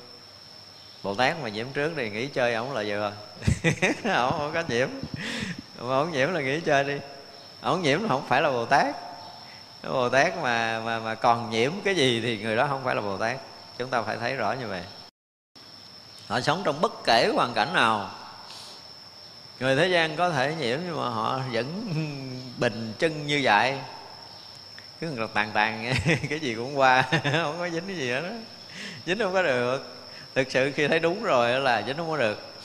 Cho nên muốn dính các vị đó thì cũng khó khó khó mà dính. Thật ra là ngược lại họ sống với một cái người bên cạnh người đó hay dính nhiễm thì họ được gần gũi với người không dính nhiễm này thời gian cái họ cũng thấy uh, mọi chuyện cũng dụng từ mà thế gian là rất lớn à không có dính nhau được cái gì luôn. Thì vậy là chính bản thân vị bồ tát không dính nhưng mà làm cho tất cả chúng sanh chung quanh cũng có một cái gì đó nó không có dính được. Các vị luôn tháo tất cả những cái gút mắt ở nơi tâm của tất cả chúng sanh. Cho nên cái chuyện bị dính nhiễm là không bao giờ có. Tại sao vậy? Vì bồ tát này nó đặng vô trước. Đặng cái vô trước, tức là không có vướng mắt. Thì tới cái chỗ hoàn toàn vô trước vô y, tức là không có nhân tựa, không có cái tâm nó ở ngoài, cái cái cái vướng chấp ở ngoài, cái nương tựa ở ngoài, cái hai bên rồi. Tự lợi và lợi tha đều thanh tịnh và đầy đủ. Thấy quần quật cả ngày để lo chuyện của thiên hạ. Tức là lợi tha, đúng không? Nhưng mà tự lợi họ cũng không có gì? Bản thân họ là đã tới cái chỗ vô trước, vô y rồi thì đã là, gọi là, nếu dùng cái từ thế gian là người đã quá đủ. Chứ đừng nói là biết đủ mà dùng từ là quá đủ rồi. Họ không còn thiếu gì để đòi hỏi trong cuộc đời nữa hết đó lỡ như họ đang ngồi ăn cơm, ăn chưa hết bữa cơm mà phải gục chết tại chỗ. Họ chưa có nửa ý niệm là thấy thôi, phải chờ một chút đi chứ, ăn hết bữa cơm tôi chết, không có chuyện này giữa bữa cơm họ cũng có thể buông đũa để họ ra đi. Vì họ đã quá đủ với mọi thứ rồi không cần phải thêm cái gì đâu. Thêm một ngày, thêm một giờ, tức là thêm việc để cứu độ ai đó. Chứ còn bản thân là không còn. Bản thân không có. Họ đã ở trong cái cảnh giới mà ngủ quẩn vậy không lâu lắm rồi. Nếu mà họ không vậy thì làm phật sự hoặc hạnh không có nổi. Không phải là bồ tát. Còn dính nhiễm thân tâm không phải là bồ tát do đó, bất kể giờ phút nào họ cũng có thể ra đi. Đang ngồi chơi vui, họ cũng có thể ra đi. Đang ăn bữa ăn rất là ngon mà ăn chưa nuốt, khỏi cổ, họ cũng có thể ra đi. Chứ không phải đợi nuốt rồi mới đi. Không có không có chờ đợi, không có không có hẹn hò. Nhưng nếu muốn kéo dài bao nhiêu thì họ sẽ kéo. Chứ họ cũng không phải là bị tới tuổi này là phải chết. Không có. Tức là sống và chết, họ hoàn toàn làm chủ muốn kéo dài chơi dài trong năm, thoải mái. Muốn ngắt ngang đi, thoải mái. Nó làm chủ sinh tử nó phải vậy chứ. Làm chủ sinh tử mà chết không được, sống không xong rồi làm chủ gì? Không có. Đối với thiền mà khi chúng ta học và chúng ta tu cho tới, đối với đạo phật tu cho tới rồi thì hai đầu sống và chết là phải tự tại. Không tự tại thì không phải. Muốn kiểu gì cũng được đó.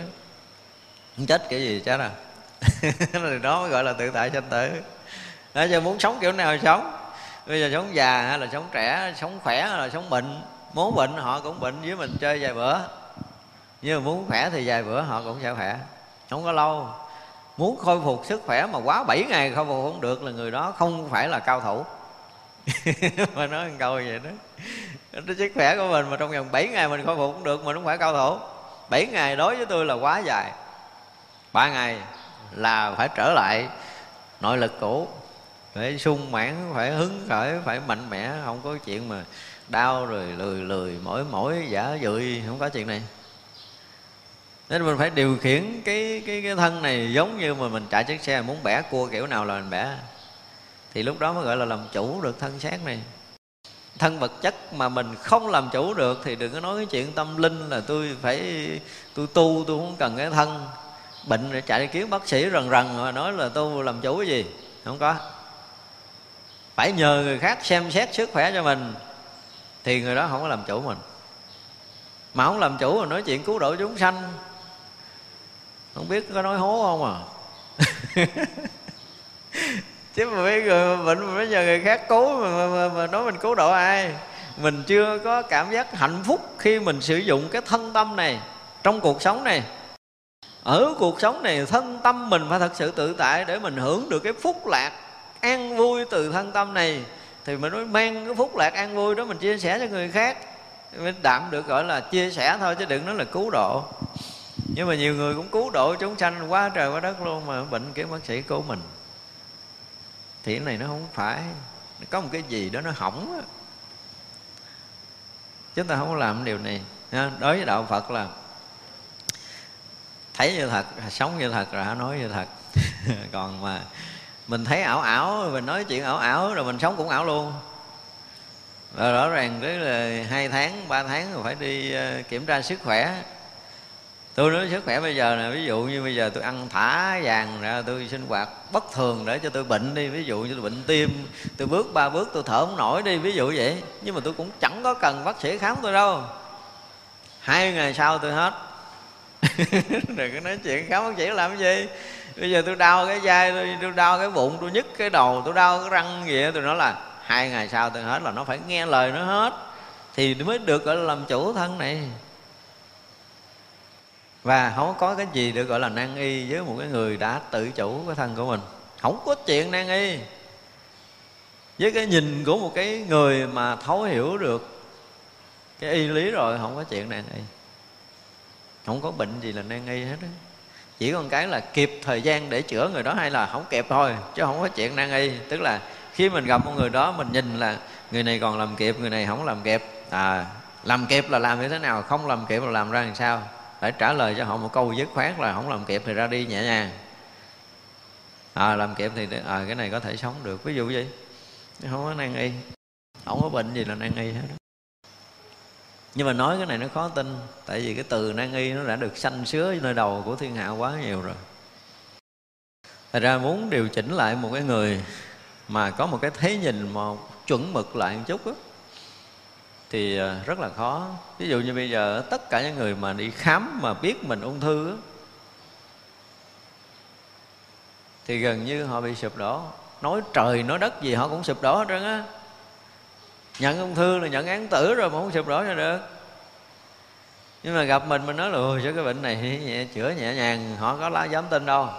Cả một cái hệ thống y khoa nói tôi là là là, là nan y mà nói vậy là nó không có chứng minh khoa học.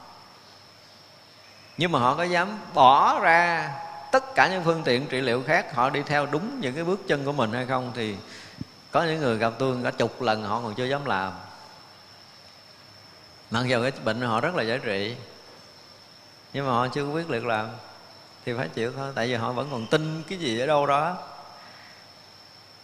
Nhưng mà khi mà chúng ta nghiên cứu và chúng ta hiểu được một cách rất là rõ ràng về âm dương rồi á ha, thì không khó để có thể thay đổi tình thế của cuộc sống của chúng ta về nhiều mặt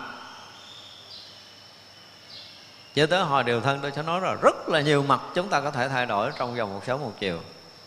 Không nói cái chuyện bế tắc trong cuộc sống được với một người đã hiểu âm dương. Cuộc sống này không có chuyện bế tắc. Vũ trụ này luôn luôn mở ra. Chỉ có mình giả bộ mình đóng chơi cho vui vậy thôi. Chứ không ai bế tắc hết đó Rồi khi mà nói tới cái chuyện mà tận cùng về vật chất, chúng ta sẽ nói rất là nhiều về chuyện đó thế rằng khi mà tới những cái bài mà điều thân mà chúng tôi nói sâu á, thì quý vị thấy rằng chỗ nào mình cũng mở cửa đi được hết chỗ nào cũng mở cửa đi được, nó mới vui. Chứ cuộc sống là tới đây, cái chỗ này bế tắc, chỗ kia bế tắc ổn lắm. Cứ ngỡ là mình bế tắc chứ thật sự không có. Vũ trụ này chưa bao giờ đóng cửa với bất kỳ một ai. Luôn luôn mở toan cánh cửa.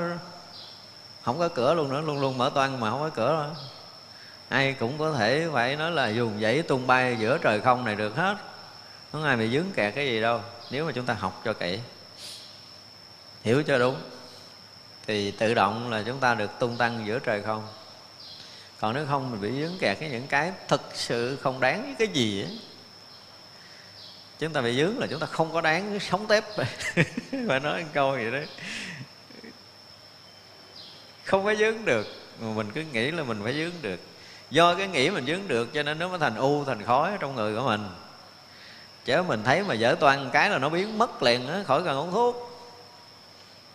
Cho nên là lúc mà lúc mà chúng ta ăn cũng vậy, chúng ta phá vỡ tới cái hạt tinh bột cuối cùng và tâm chúng ta sẽ mở toan ra để phá tất cả những cái ở bên trong. Không có gì dướng lại cả. Dướng là là là là chúng ta nhai chưa bể cái hạt tinh bột cuối cùng chúng ta phá vỡ hạt tinh bột cuối cùng, tức là làm vỡ một cái năng lượng rất là lớn, cực lớn của vũ trụ này đã tích chứa trong cái hạt tinh bột đó. Và khi hạt tinh bột cuối cùng bùng vỡ rồi, quý vị sẽ thấy một cái hương vị mà cả cái thế gian này không bao giờ so sánh được cái hương vị của cái hạt tinh bột mình đã cắn vỡ lần sau cùng đó. Nó ngon, nó ngọt, nó thơm, nó béo, nó ngậy cái gì đâu, không có diễn tả được. Và một lần như vậy là tất cả bệnh tật đều được tiêu trừ. Còn chưa nhai tới đó là không được. Và không phải tiêu trừ không đâu.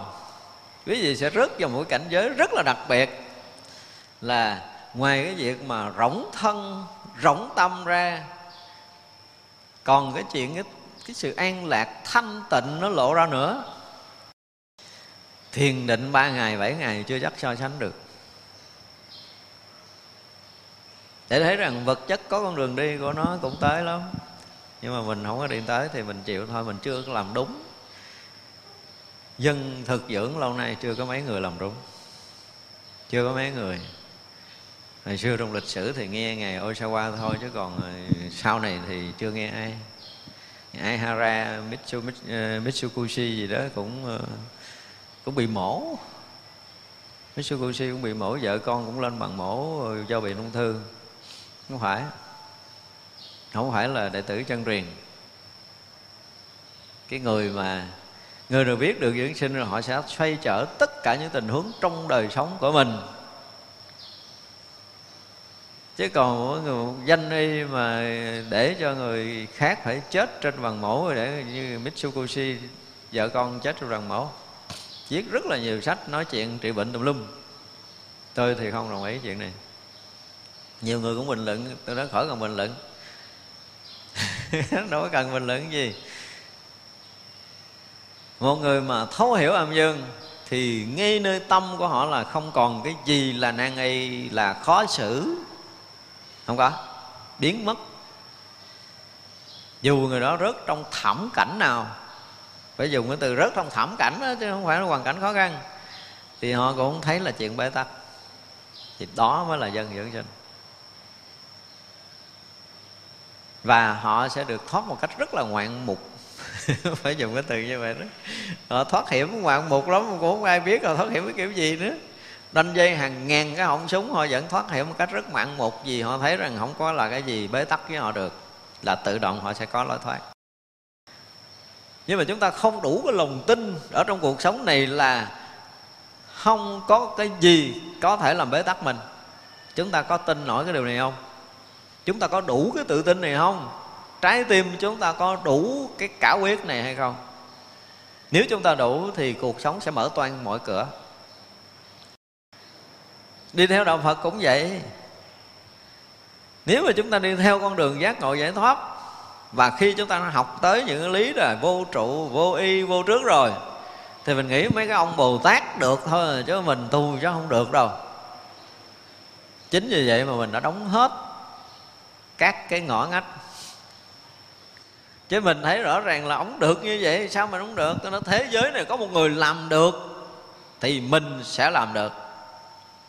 Nhưng mà quá nhiều người làm được, đúng không? Đức phật và các vị thánh tăng, các vị đại đệ tử đức phật đều làm được cái chuyện này. Thì như vậy là nhiều quá nhiều người làm được, tại sao mình làm không được? Tại vì mình chưa làm cho nên không được, chứ không phải là mình không có khả năng làm được phải trở lại vấn đề là mình chưa chịu làm. Chớ mình chịu làm là không chuyện gì không được. Những chuyện giá ngộ không có khó.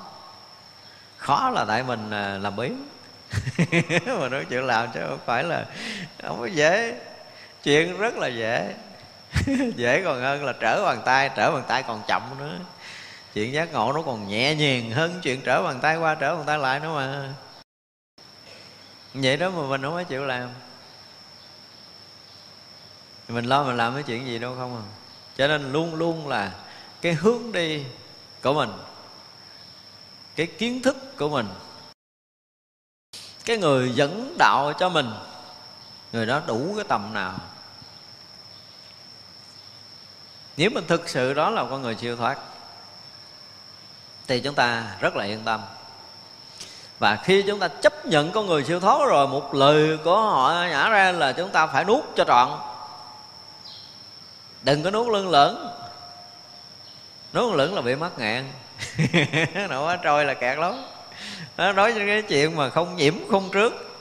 Đối với chuyện mà vô trước vô y này thì sau giai đoạn chúng ta học hiểu rồi chúng ta thấy rõ ràng là không có cái gì có thể tạm dừng lại được. Thì lấy cái gì để cho mình trước? Mình chấp nhưng chúng ta đâu có tin điều này đâu. Nghe nhiều lần lắm rồi mà đâu tin, đúng không? Đạt tới cảnh giới vô y, chư phật, chư bồ tát đều đạt tới. Cái mình đổ thừa cho ông mấy ông đó không làm á. Nhưng ông tu nhiều kiếp rồi. Vì ông hành trì quá cực khổ rồi, cho nên giờ không được. Mình chưa tu, mình không có được. Trời ơi, kể ra này mình cũng cực gần chết chứ bộ cũng ăn chay nhiều ngày rồi cũng ngồi thiền, đau chân rồi cũng lại phật, sám hối đủ điều mình cũng làm rồi và sở dĩ đời này mình ngồi thiền được, mình tụng kinh được, mình lại phật được là mấy đời trước mình cũng đã tu. Và có nhiều khi mình dụng công còn nhiều hơn mấy ông nữa. Nhưng có điều là mình dụng công chưa trúng. Cho nên mình chưa được, chứ không phải là mình không có tu. Có, nhiều lắm rồi. Tất cả chúng ta đều tu hằng hà sa số kiếp hết rồi tất cả chúng ta đều đã từng tu ba đại a tăng kỳ kiếp rồi, nhưng mà tự tu trật cho nên chưa thành phật thôi. Chứ còn không phải là mình không có tu. Rồi công đức, phước đức gì gì là mình cũng đã từng quân tập hàng hà sa số kiếp hết rồi. Đương nhiên là cũng có một vài kiếp quậy phá. Nghe còn cũng có một vài kiếp mình bị đọa địa ngục, a tỳ rồi, cũng vòng vòng dưới chơi rồi, đủ hết rồi. Chỗ nào cũng có đi hết rồi, nhưng mà cái chỗ phật chưa tới thôi. Chỉ còn chỗ chưa tới rồi bây giờ chúng ta phải quyết định đi, và chắc chắn sẽ tới. Nếu mình không có cái tâm này thì mình khó tới lắm. Chúng ta làm sao á mà phải có một cái lập định rất là vững ở trong đầu của mình? Là ai làm được, tôi cũng sẽ làm được. Không có nói lý do là tôi thất bại không có được biện minh cái thất bại của mình. Đương nhiên, mỗi một lần thất bại là mỗi một bài học. Nhưng mà thất bại có nghĩa là mình làm chưa trúng. Không có lý do khác, mình chưa đủ chánh kiến. Thì bây giờ phải suy tư làm sao để đầy đủ cái chánh kiến. Phải học hiểu làm sao để rồi đầy đủ chánh kiến để mình ra tay là chính xác. Để lần ra tay thứ hai là không có được dục nữa. Nó phải như vậy như tâm mình không an, mình làm kiểu này không an, mình làm kiểu kia không an. Có nghĩa là mình chưa có đủ chánh kiến. Tại sao người ta ngồi an tâm mình, ngồi a tâm mình không an? Thì phải tìm cho ra được cái lý do không an tâm của mình để mình bắt đầu ngồi lại là sẽ tâm an. Nhưng mình không có chịu đầu tư cái này. Tâm mình không an, cái mình nói thôi, tại vì cái nghiệp mình nặng mình ngồi cái tâm mình động. Chứ mình không có tìm lý do gì mà tâm mình an khi mà chúng ta tìm ra được cái câu trả lời tại sao tâm chúng ta không an là lúc đó chúng ta sẽ được an tâm. Nhưng mình đâu có chịu đào sâu đâu. Mình cứ tìm cái gì đâu không à. Thì sức khỏe mình sao mà tâm mình không an? Đó, cho mình ăn uống mình sinh hoạt như thế nào mà cái thân mình nó bị vẫn đục? Mình phải tự mò ra chứ. Ăn nhiều không được à, ăn ít. Ăn ít cũng được nhịn đói. phải tìm cho ra. Làm đủ cách để làm sao mà nhất định là tôi ngồi xuống bữa nay là mình không được quyền động tâm. Thì lý do gì? Thức ăn này động như thế này, thức ăn kia động thế kia là mỗi một cái mình đều có một cái nhật ký với nó là mình ăn cái này tâm mình động nhiều, ăn kia tâm mình động ít, ăn cái nọ tâm mình yên. Và không ăn cái này tâm mình như thế nào đó, tất cả mọi thứ mình phải mò cho ra được cái của riêng mình. Nó không phải là cái chung, không có công thức chung cho người thứ hai. Kỳ vậy đó công thức chung hoàn toàn không đúng. Cho nên khi giảng mà này, tới cái cái loạt bài của dưỡng sinh thì tôi không nói chuyện ăn số số 7, số 6, số 5, số 4, số 3 vậy tôi không bao giờ tôi giảng cái đó hết á. Vì nếu đưa nó ra nó trở thành công thức mà công thức thì người ta chết. Có công thức là bị trói buộc. Dù bất kể đó là công thức gì có một pháp tu là bị người ta dướng mắt. Cho nên đó là bình thường thì dạy người ta tu pháp này pháp kia là là một cái chuyện mà gọi là cái gì? Cực chẳng đã. Phải dùng cái từ như vậy là cực chẳng đã mới chỉ người ta cái pháp người ta tu. Chứ còn bình thường gặp tôi là tôi xóa hết. Không có cái pháp nào để dụng công được hết nữa nhưng mà tại vì kẹt quá người ta muốn có một cái gì cột cột đó, thì đưa lại cái cái gì đó để người ta cột chứ còn còn có pháp để tu là muôn đời không đi tới đâu. Kỳ vậy. Nhưng mà bây giờ ờ, có rất là nhiều người không có ờ, công phu được. Họ nói là con muốn nương một cái pháp nào đó thì phải nói là cực chẳng đã trao một pháp. Chứ thực sự không cần pháp nào đâu. Vì tất cả các pháp mới vốn là vô trụ, vốn là vô y. Lấy gì? Mình có pháp là mình trụ. Có pháp là mình y tựa là mình đã sai ngay từ đầu rồi. Thì kêu mình tu có kết quả lấy đâu ra. Không có. Cho nên quan trọng là cái thấy cái biết của mình cho nó thật sự là chuẩn. Nếu không là chúng ta sẽ bị vướng và bị bị à, nương tựa. Thì à, không giải quyết được chuyện gì. Cho nên trong cuộc sống quan trọng là chúng ta nhìn cho ra vấn đề. Cái người mà nói là à, tôi bị vướng mắt tôi tháo gỡ không được.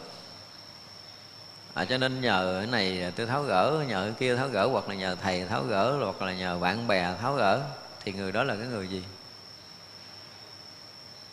Nằm không cho ta nhai ta nhổ cho miệng nuốt luôn đi đừng có nhai nữa. Làm biết đến cái mức độ mà đủ cái chuyện dướng mắt của mình không buông ra. Giống như chúng ta thấy á những cái chuyện xảy ra nè những chuyện xảy ra trong cuộc sống nếu mà chúng ta có cái tâm chút thôi, có cái tình thương chút thôi. Mà tình thương đó thực sự là của mẹ con mới có, chứ còn người người thường ít lắm. Ví dụ như à, có đứa bé nó chạy đi chơi, đúng không? Nó trật nó té, cái nó ôm đầu gối, nó khóc. Thì ngay khi đó bà mẹ bóc điện thoại, gọi à, gọi xe cấp cứu hay làm cái gì? Một cái mà không ai huấn luyện là các bà mẹ đều ôm cái chỗ đau của con rồi so so lên rồi, rồi thổi thổi hung hung gì đó cái nó thôi hết đau rồi con cái nhỏ đứng dậy đi chơi nữa. Và chỉ có bà mẹ mới làm được cái chuyện này. Cái này nó trở thành một cái gì đó thì mình không biết nhưng mà không có cái tình mẹ con không làm được chuyện này. Tức là giải quyết cái cơn đau là không có cần mượn ai hết á. Thì thực sự nha thì lúc đó bàn tay bà mẹ trở thành năng lượng lạ lắm và thổi sơ sơ mấy cái nữa, cái nó đứng dậy nó đi à. Kêu xe cấp cứu của chừng nhỏ đi cà sụi ba tháng. Mà rất là nhiều bà mẹ làm cái chuyện này. Con mình đau hả gì, cái mình lấy tay mình ôm, mình xoa chỗ đó liền, đúng không? Mấy bà mẹ có kinh nghiệm này. Và tình này nè, tình này nó đầy tất cả những năng lượng tình thương cho nên nó xoa dịu được cơn đau. Nhưng mà nhiều người cũng không giải thích được chuyện này, nó không đổ thừa năng lượng này, năng lượng kia, mà thật sự nó là năng lượng.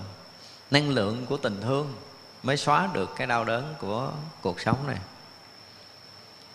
Thì như vậy, đối với cơ thể mình cũng vậy. Mình không có dùng năng lượng tình thương thì tất cả những tế bào đang có của cái thân này, chúng ta không có so dịu cái đau của nó.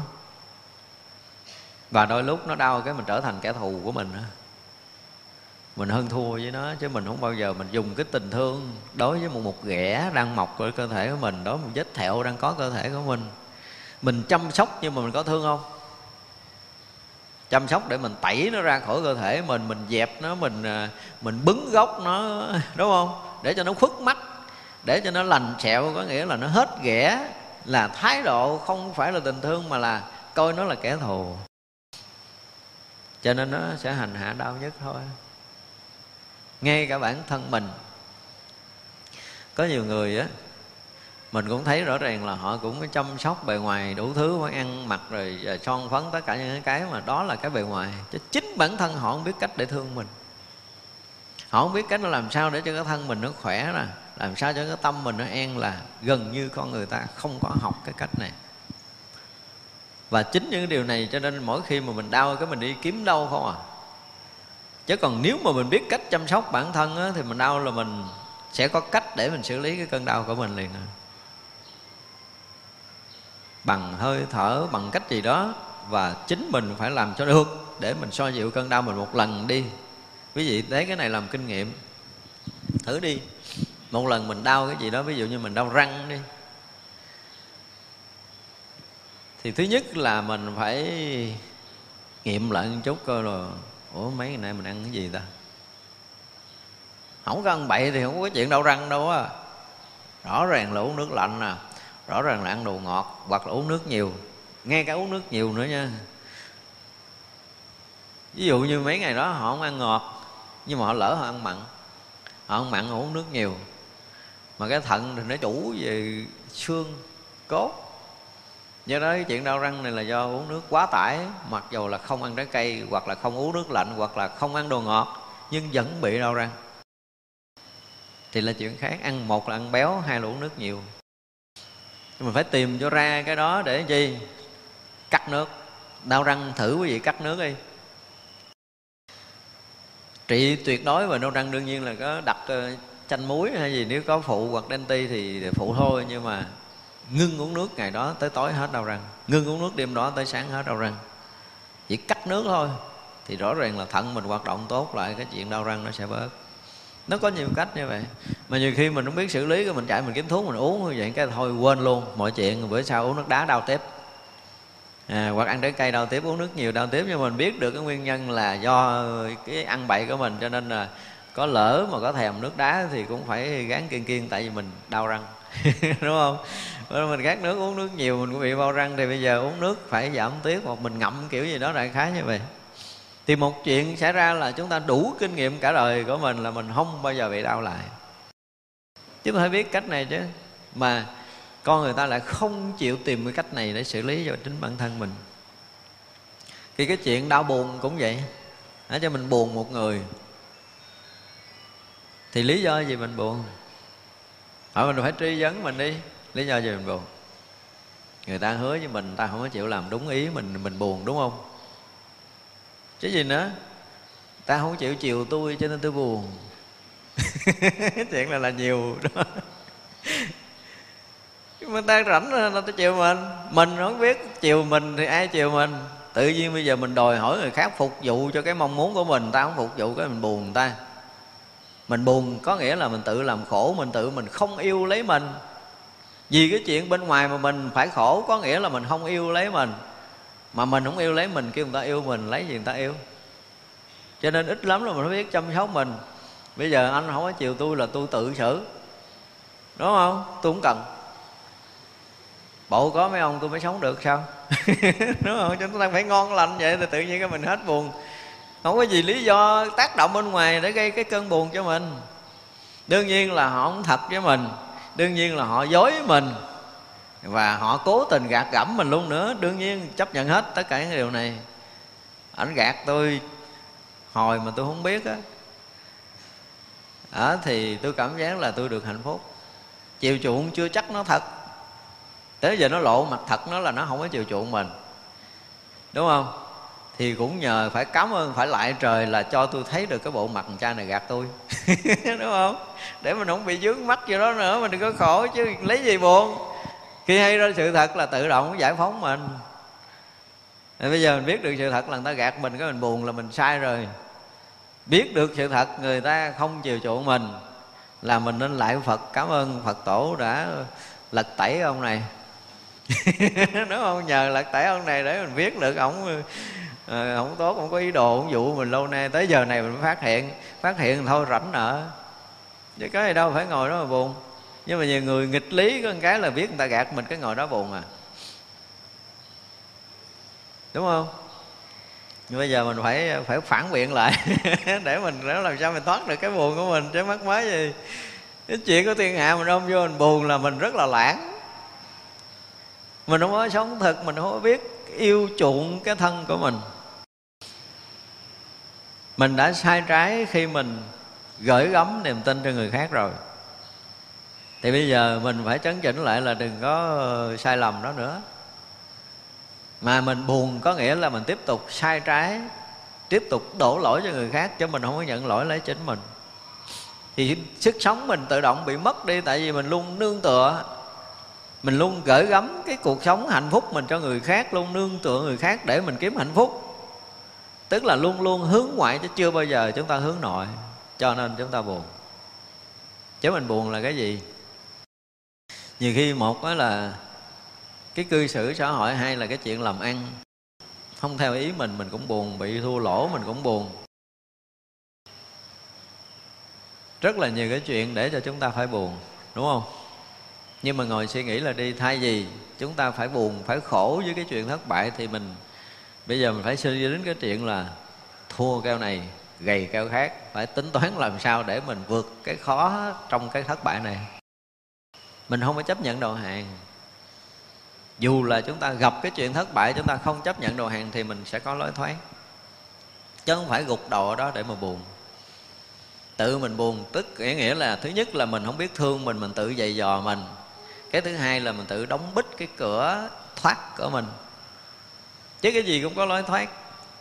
Đương nhiên là thất bại này nó dẫn tới thất bại khác, nhưng mà mình tin chắc rằng có một cái ngày nào đó tôi sẽ thành công và tôi quyết định sẽ thành công, dù là cuộc sống tôi luôn luôn gặp những cái khó khăn.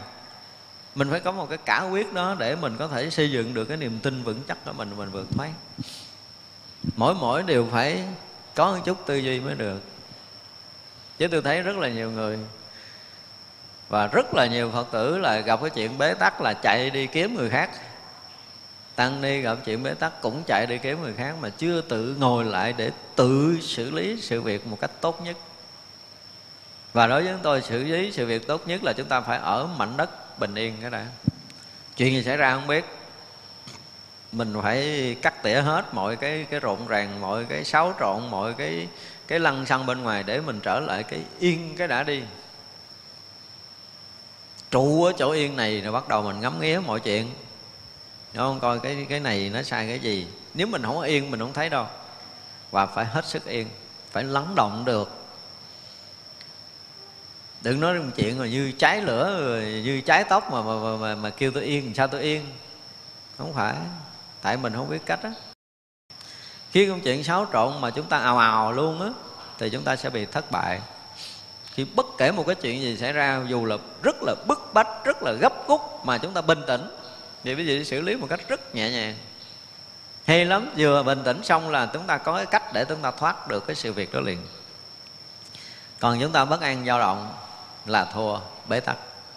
Tự mình làm bế tắc mình. Vậy ra mọi chuyện, chúng ta phải trở lại cái chân trời bình an để đứng cái đã Chân trời nó vốn là cái gốc của mình. Và mình muốn hướng kiểu gì đó mình hướng. Nhưng mà nếu chúng ta không bình yên được, nên tâm không? Thì rất là nhiều chuyện rắc rối sẽ tiếp tục rắc rối thêm chứ nó không có dừng. Cho nên là bất kể một cái chuyện gì xảy ra trong cuộc sống này, Chúng ta phải làm sao tỉnh cái, yên cái, thì bắt đầu xử lý. Chưa tỉnh, chưa yên, phải ngồi xử lý mình cho yên, cho tỉnh cái đi. Nói từ đây thì sao? Thử đi. Bất kể chuyện gì, đừng có đừng có vội vã đừng có gấp rút. Thư thả. Thư thả thảnh thơi phải bình tĩnh trở lại hết rồi. Đó là chúng ta muốn nói hay là chúng ta muốn làm cái điều gì, muốn sửa đổi, muốn ờ, định hướng cái gì cái gì đó. Cho tỉnh và yên cái đi được cái gì sẽ thấy mọi chuyện nó sẽ theo ý mình. Và xử lý rất là nhanh, rất là chính xác và đảm bảo nó sẽ thành công tốt. Bây giờ chúng ta qua một cái hạnh kế tiếp là bồ tát nan đắc hạnh bồ tát này thành tựu căn lành khó đặng căn lành khó phục căn lành tối thắng căn lành chẳng thể hư căn lành không thể hơn căn lành chẳng nghĩ bàn căn lành vô tận căn lành sức tự tại căn lành oai đức lớn căn lành đồng một tánh với tất cả phật ông bồ tát này mới vô cũng được quá trời luôn rồi ra là cái gì ông cũng có thể làm thông thứ nhất là gì? Đặng căn lành khó đặng. Căn lành khó đặng là đặng căn lành cỡ nào? Cái căn lành này không ai có thể được. Mà căn lành lớn có nghĩa là cái gì? Một bồ tát căn lành lớn có nghĩa là gì? Nó là một cái từ khác của cái cái từ tâm. Chỉ có cái tâm thương yêu tất cả chúng sanh muôn loài thì đó mới là căn lành lớn. Chứ không có căn lành nào hơn. Không căn lành nào được so bằng cái căn lành là cái lòng từ đối với tất cả chúng sanh hết. Mà vị bồ tát là đầu tiên có được cái căn lành khó đặng đó rồi, tức là có được cái lòng đại từ, đại bi đối với tất cả chúng sanh muôn loài khắp pháp giới mười phương này rồi. Cho nên căn lành này là căn lành khó đặng. Và chính cái căn lành này mới nói tới cái chuyện hành hạnh bồ tát. Thật ra đúng là vị này gọi là nan đắc hạnh đó. Cái hạnh này không ai có thể so sánh được, Không ai có thể đạt được. Chỉ có những người mà sắp sửa thành tựu đạo quả vô thượng, chánh đẳng, chánh giác Thì người đó mới gọi là đầy đủ căn lành cỡ này. Còn mình thì căn lành chắc chắn là không đủ. Thương thì cũng ờ, muốn giúp đó, nhưng mà nó không nghe lời, nghỉ. Đúng không? Nếu mà bây giờ ngoan ngoãn nghe lời thì suốt đời tôi giúp còn ờ, còn không ngoan ngoãn nghe lời cúp ngay tại chỗ. Kiểu vậy thì nó không phải là cái lòng từ. Nó không phải là lòng từ của một cái vị giác ngộ không phải là cái tình gọi là cái tình mẫu tử. Thật ra cái à, chắc hôm nào mình nói tôi hứa là tôi hứa mắc nợ là tôi nói sẽ nói cái tình đó, đó mấy cái loại tình tình tình đó thì mình sẽ thấy rằng cái tình mẫu tử đúng là nó không có thua gì cái lòng từ của một cái người giác ngộ hay nó của một người mẹ, đối với đứa con nó lạ lùng lắm. Và chỉ có những bà mẹ mới cảm được cái điều này thôi. Người nào người nào mà thực sự có con đã từng mà thức thâu đêm để lo cho cái cái cái cơn sốt của con thôi, thì chúng ta thấy thấm lắm. Ai mà, nhất là tăng ni á, những người trẻ trẻ mà chưa có có con á thì quý vị sẽ đứng nhìn một bà mẹ chăm sóc đứa con. Cái cái sự lo âu rồi à, bảo bọc ẩm bồng chăm sóc dỗ về tất cả những cái gì mà cần thiết nhất trong tình cảm là bà mẹ dồn hết trong một cái cái cơn đau của đứa con. Đứa con chỉ cần đau răng thôi là bà mẹ lăn xăng lưới sứa rồi. Phải ngắm nhìn hết tất cả những cái này để mình thấy mình mới cảm được cái tình của một bà mẹ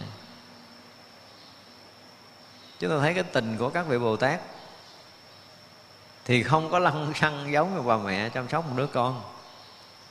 Nhưng mà sâu ở trong cái tình cảm của vị bồ tát á, thì không hề có nửa ý niệm bỏ rời của chúng sanh nào, dù nó hư đốn cỡ nào, nó bại hoại cỡ nào, nó phá phách cỡ nào, nó chống đối cỡ nào.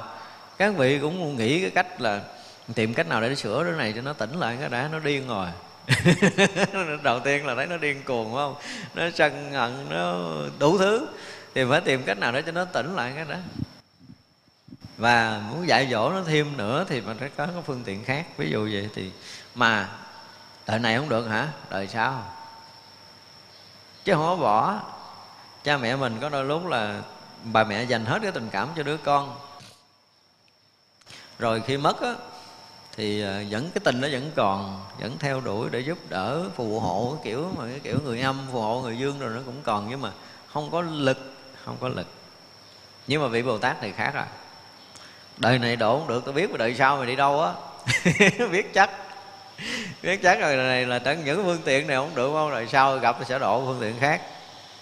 Tại vì bồ tát quá đủ năng lực để thấy chúng sanh đi đâu trong các cõi và có đầy đủ cái phương tiện để có thể theo chúng sanh cho tới một chúng sanh đều được thuần phục, đều được thành tựu. Chúng sanh chưa thành tựu, bồ tát không có yên.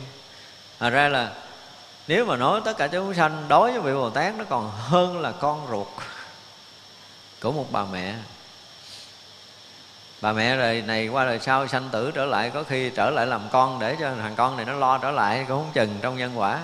Nhưng bồ tát thì không có bồ tát không bao giờ thành con mình để cho mình lo lại. Mà luôn luôn lo lắng luôn luôn bảo bọc chở che theo cái kiểu mà của cái người lớn từ cái lúc có duyên gặp mình cho tới ngày mình à, gọi là thành đạt thành tựu.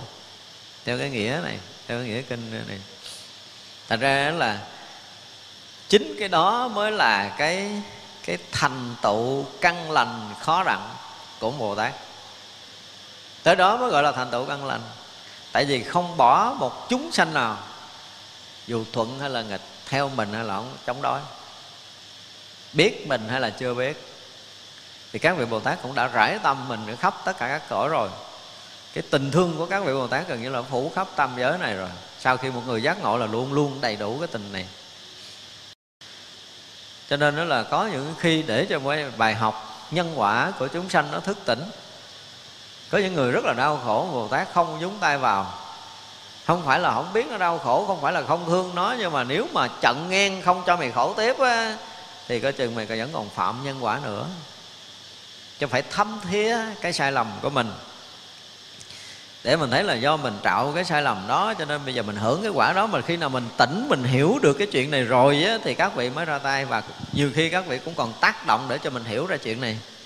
Vẫn để cho mình khổ nhưng mà tác động để cho mình hiểu cái nỗi khổ này là nguyên nhân gì? Và khi một người mà tỉnh ra thấy là mình khổ là lý do gì? Thì đó là cái thành công của vị bồ tát chứ không phải là cứu người ta ra khỏi cái khổ. Các vị bồ tát ít có làm chuyện này lắm. Làm sao đó để tác động cho chúng ta thấy được cái sai của mình. Đó là cái chính. Mở được cái sai, mở được trí tuệ để mới có thể thấy được cái sai. Cho nên là lo lắng, rồi dìu dẫn rồi bảo bọc, rồi chở che, rồi dạy dỗ, uống nắng, tất cả những cái từ ngữ đó chúng ta thấy là có hết ở trong các vị bồ tát tất cả những cái phương tiện nào mà lợi ích cho chúng sanh là gần như các vị bồ tát làm hết. Không có bỏ bất kỳ một phương tiện nào để lợi lạc chúng sanh.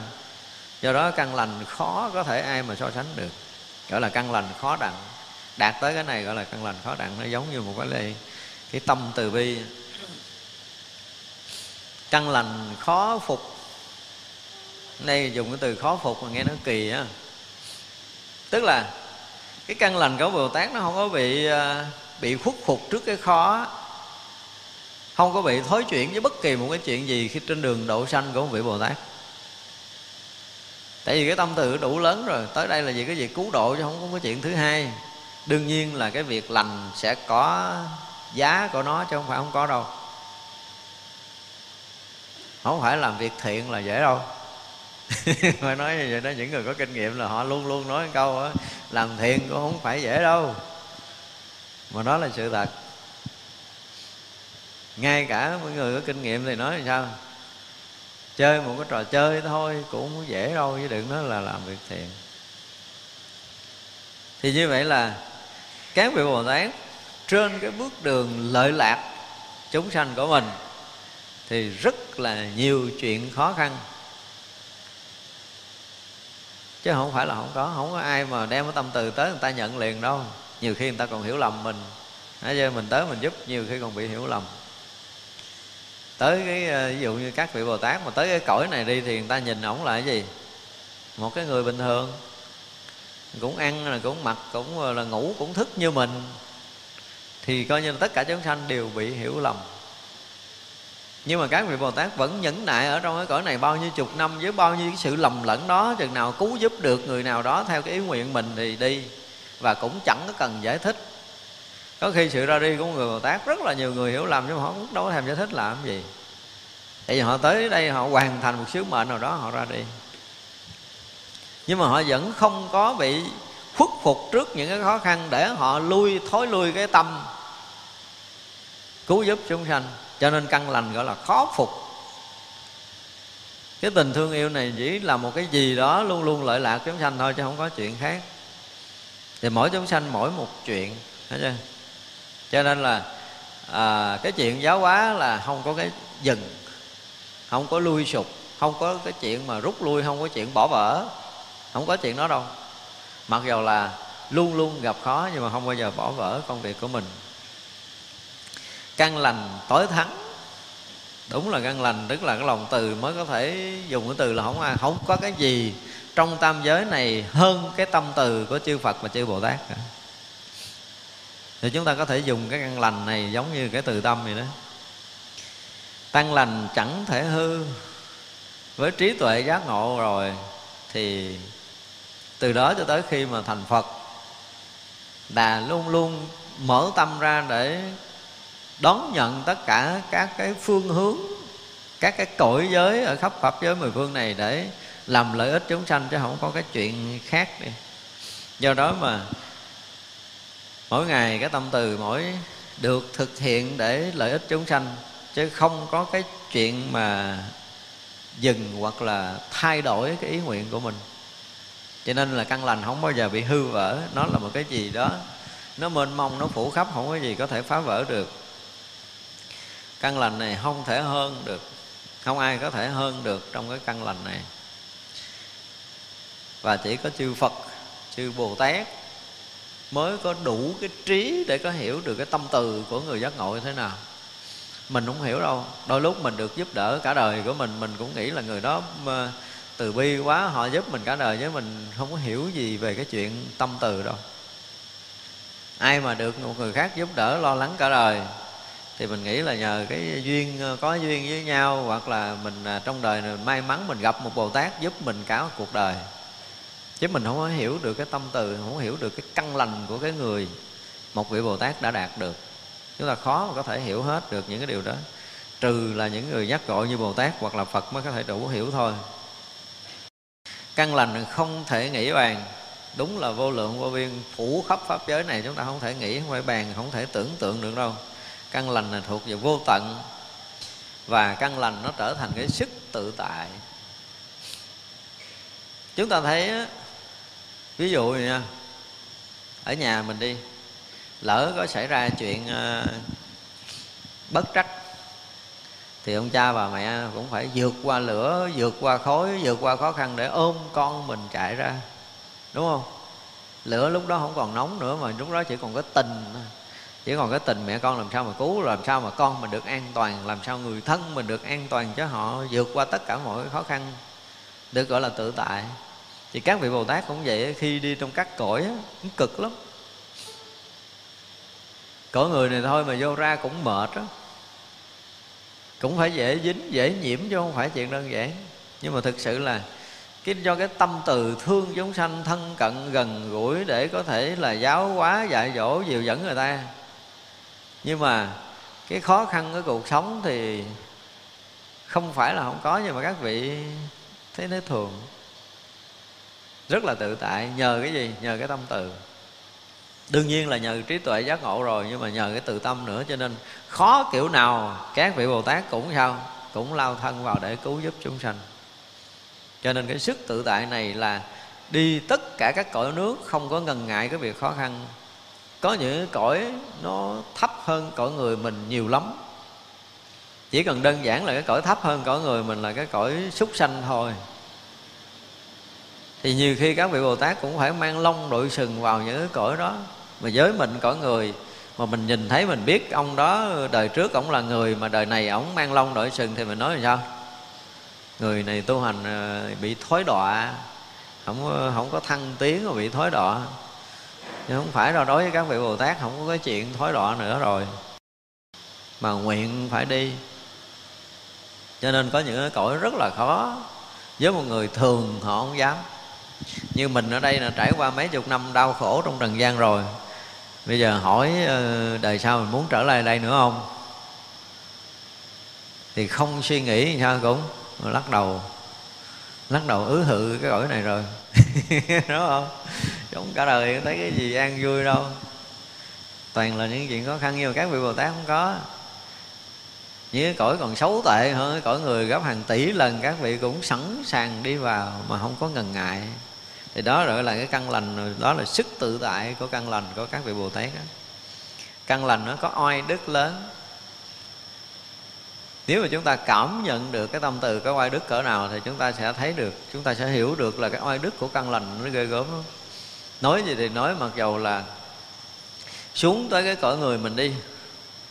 Cái cõi này là nó đầy những cái khổ ải. Nhưng mà họ sử dụng cái oai đức của họ đi tới đây, tại vì cái tình thương luôn luôn nó có một cái lực, có một cái đức gì rất là lạ.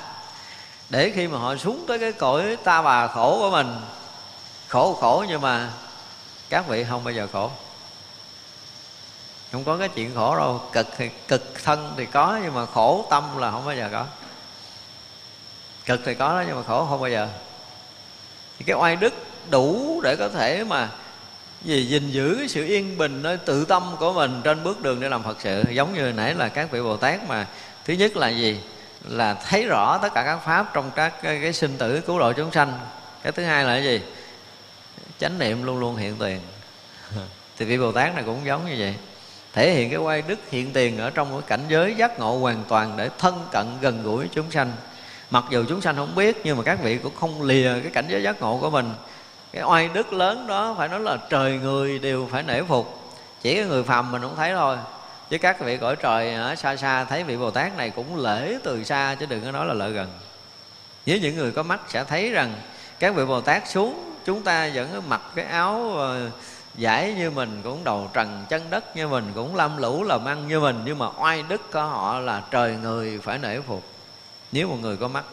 Còn không, các vị có mắt đều rất là nể phục vị này. Tại vì dù đi trong sanh tử, nhưng mà cái cấp bậc, cái thăng tiến của tâm linh á, là các vị ở những cái tầng bậc rất là cao. Không có phải xuống cõi người mình là thành người phàm được đâu. Người phàm nhìn họ là phàm, nhưng mà các bậc thánh rất là nể phục. Chư thiên các cõi hả, gặp xếp gối lại, đừng nói chuyện chơi. Mặc dầu họ là phàm phu hiện cái tướng phàm phu, nhưng mà trong cái cảnh giới tâm của họ không phải là phàm với một người mà tâm từ lớn kiểu này là không phải là một người phàm mà rõ ràng là một người, một thánh ẩn trong cái thân phàm thôi, cho nên họ lộ cái oai đức của họ đối với các cõi. Cõi phàm này chỉ trừ những người sáng mắt mới nhận ra họ, còn không không nhận ra được đâu. Cho nên những oai đức này của họ rất là lớn. Trời người đều phải nể phục á. Căn lành đồng một tánh với tất cả phật cho tới đây thì chúng ta mới thấy rõ ràng là đồng với cái gì? Đồng với hư không, đồng với vũ trụ, đồng với cảnh giới chư phật. Đồng với cái tâm từ của những cái người giác ngộ thì này là cái căn lành mà khó có thể ai có thể so sánh được. Thôi, chúng ta học tới đây, chúng ta dừng ha. Chiều chúng ta sẽ học tiếp. Quý vị, chắp tay hồi hướng chúng à, sanh à, vương.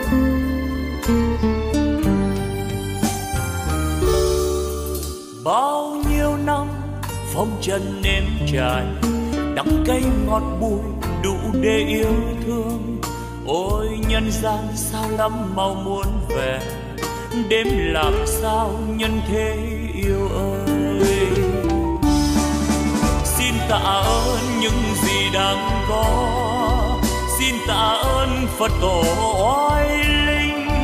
Xin tạ ơn chư vị thánh hiền. Xin tạ ơn đất trời sông núi. Xin tạ ơn vũ trụ mênh mông.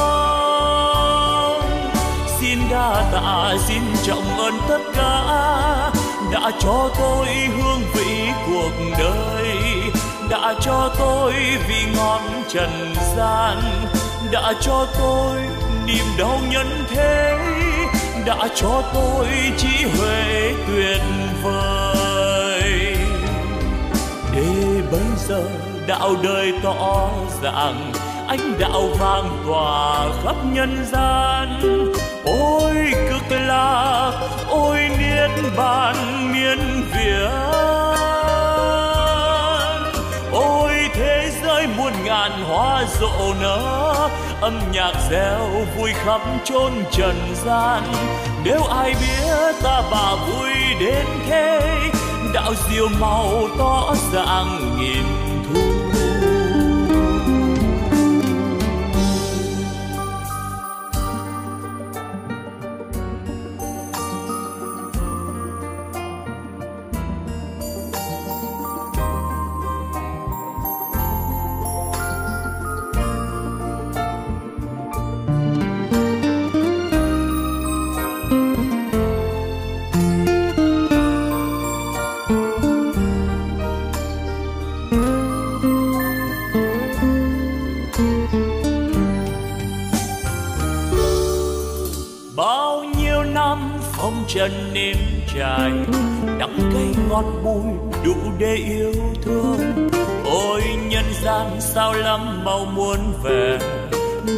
làm sao nhân thế yêu ơi? Xin tạ ơn những gì đang có. Xin tạ ơn phật tổ oai linh. Xin tạ ơn chư vị thánh hiền. Xin tạ ơn đất trời sông núi. Xin tạ ơn vũ trụ mênh mông. Xin trọng ơn tất cả đã cho tôi hương vị cuộc đời, đã cho tôi vị ngọt trần gian, đã cho tôi niềm đau nhân thế, đã cho tôi trí huệ tuyệt vời. Để bây giờ đạo đời tỏ ràng ánh đạo vang tỏa khắp nhân gian ôi cực lạc, ôi nghĩa bàn miên việt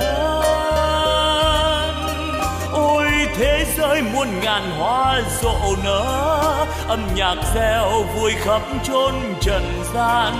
Nếu ai biết ta bà vui đến thế, đạo diệu màu tỏ ràng nghìn thu. Nếu ai biết ta bà vui đến thế Oh.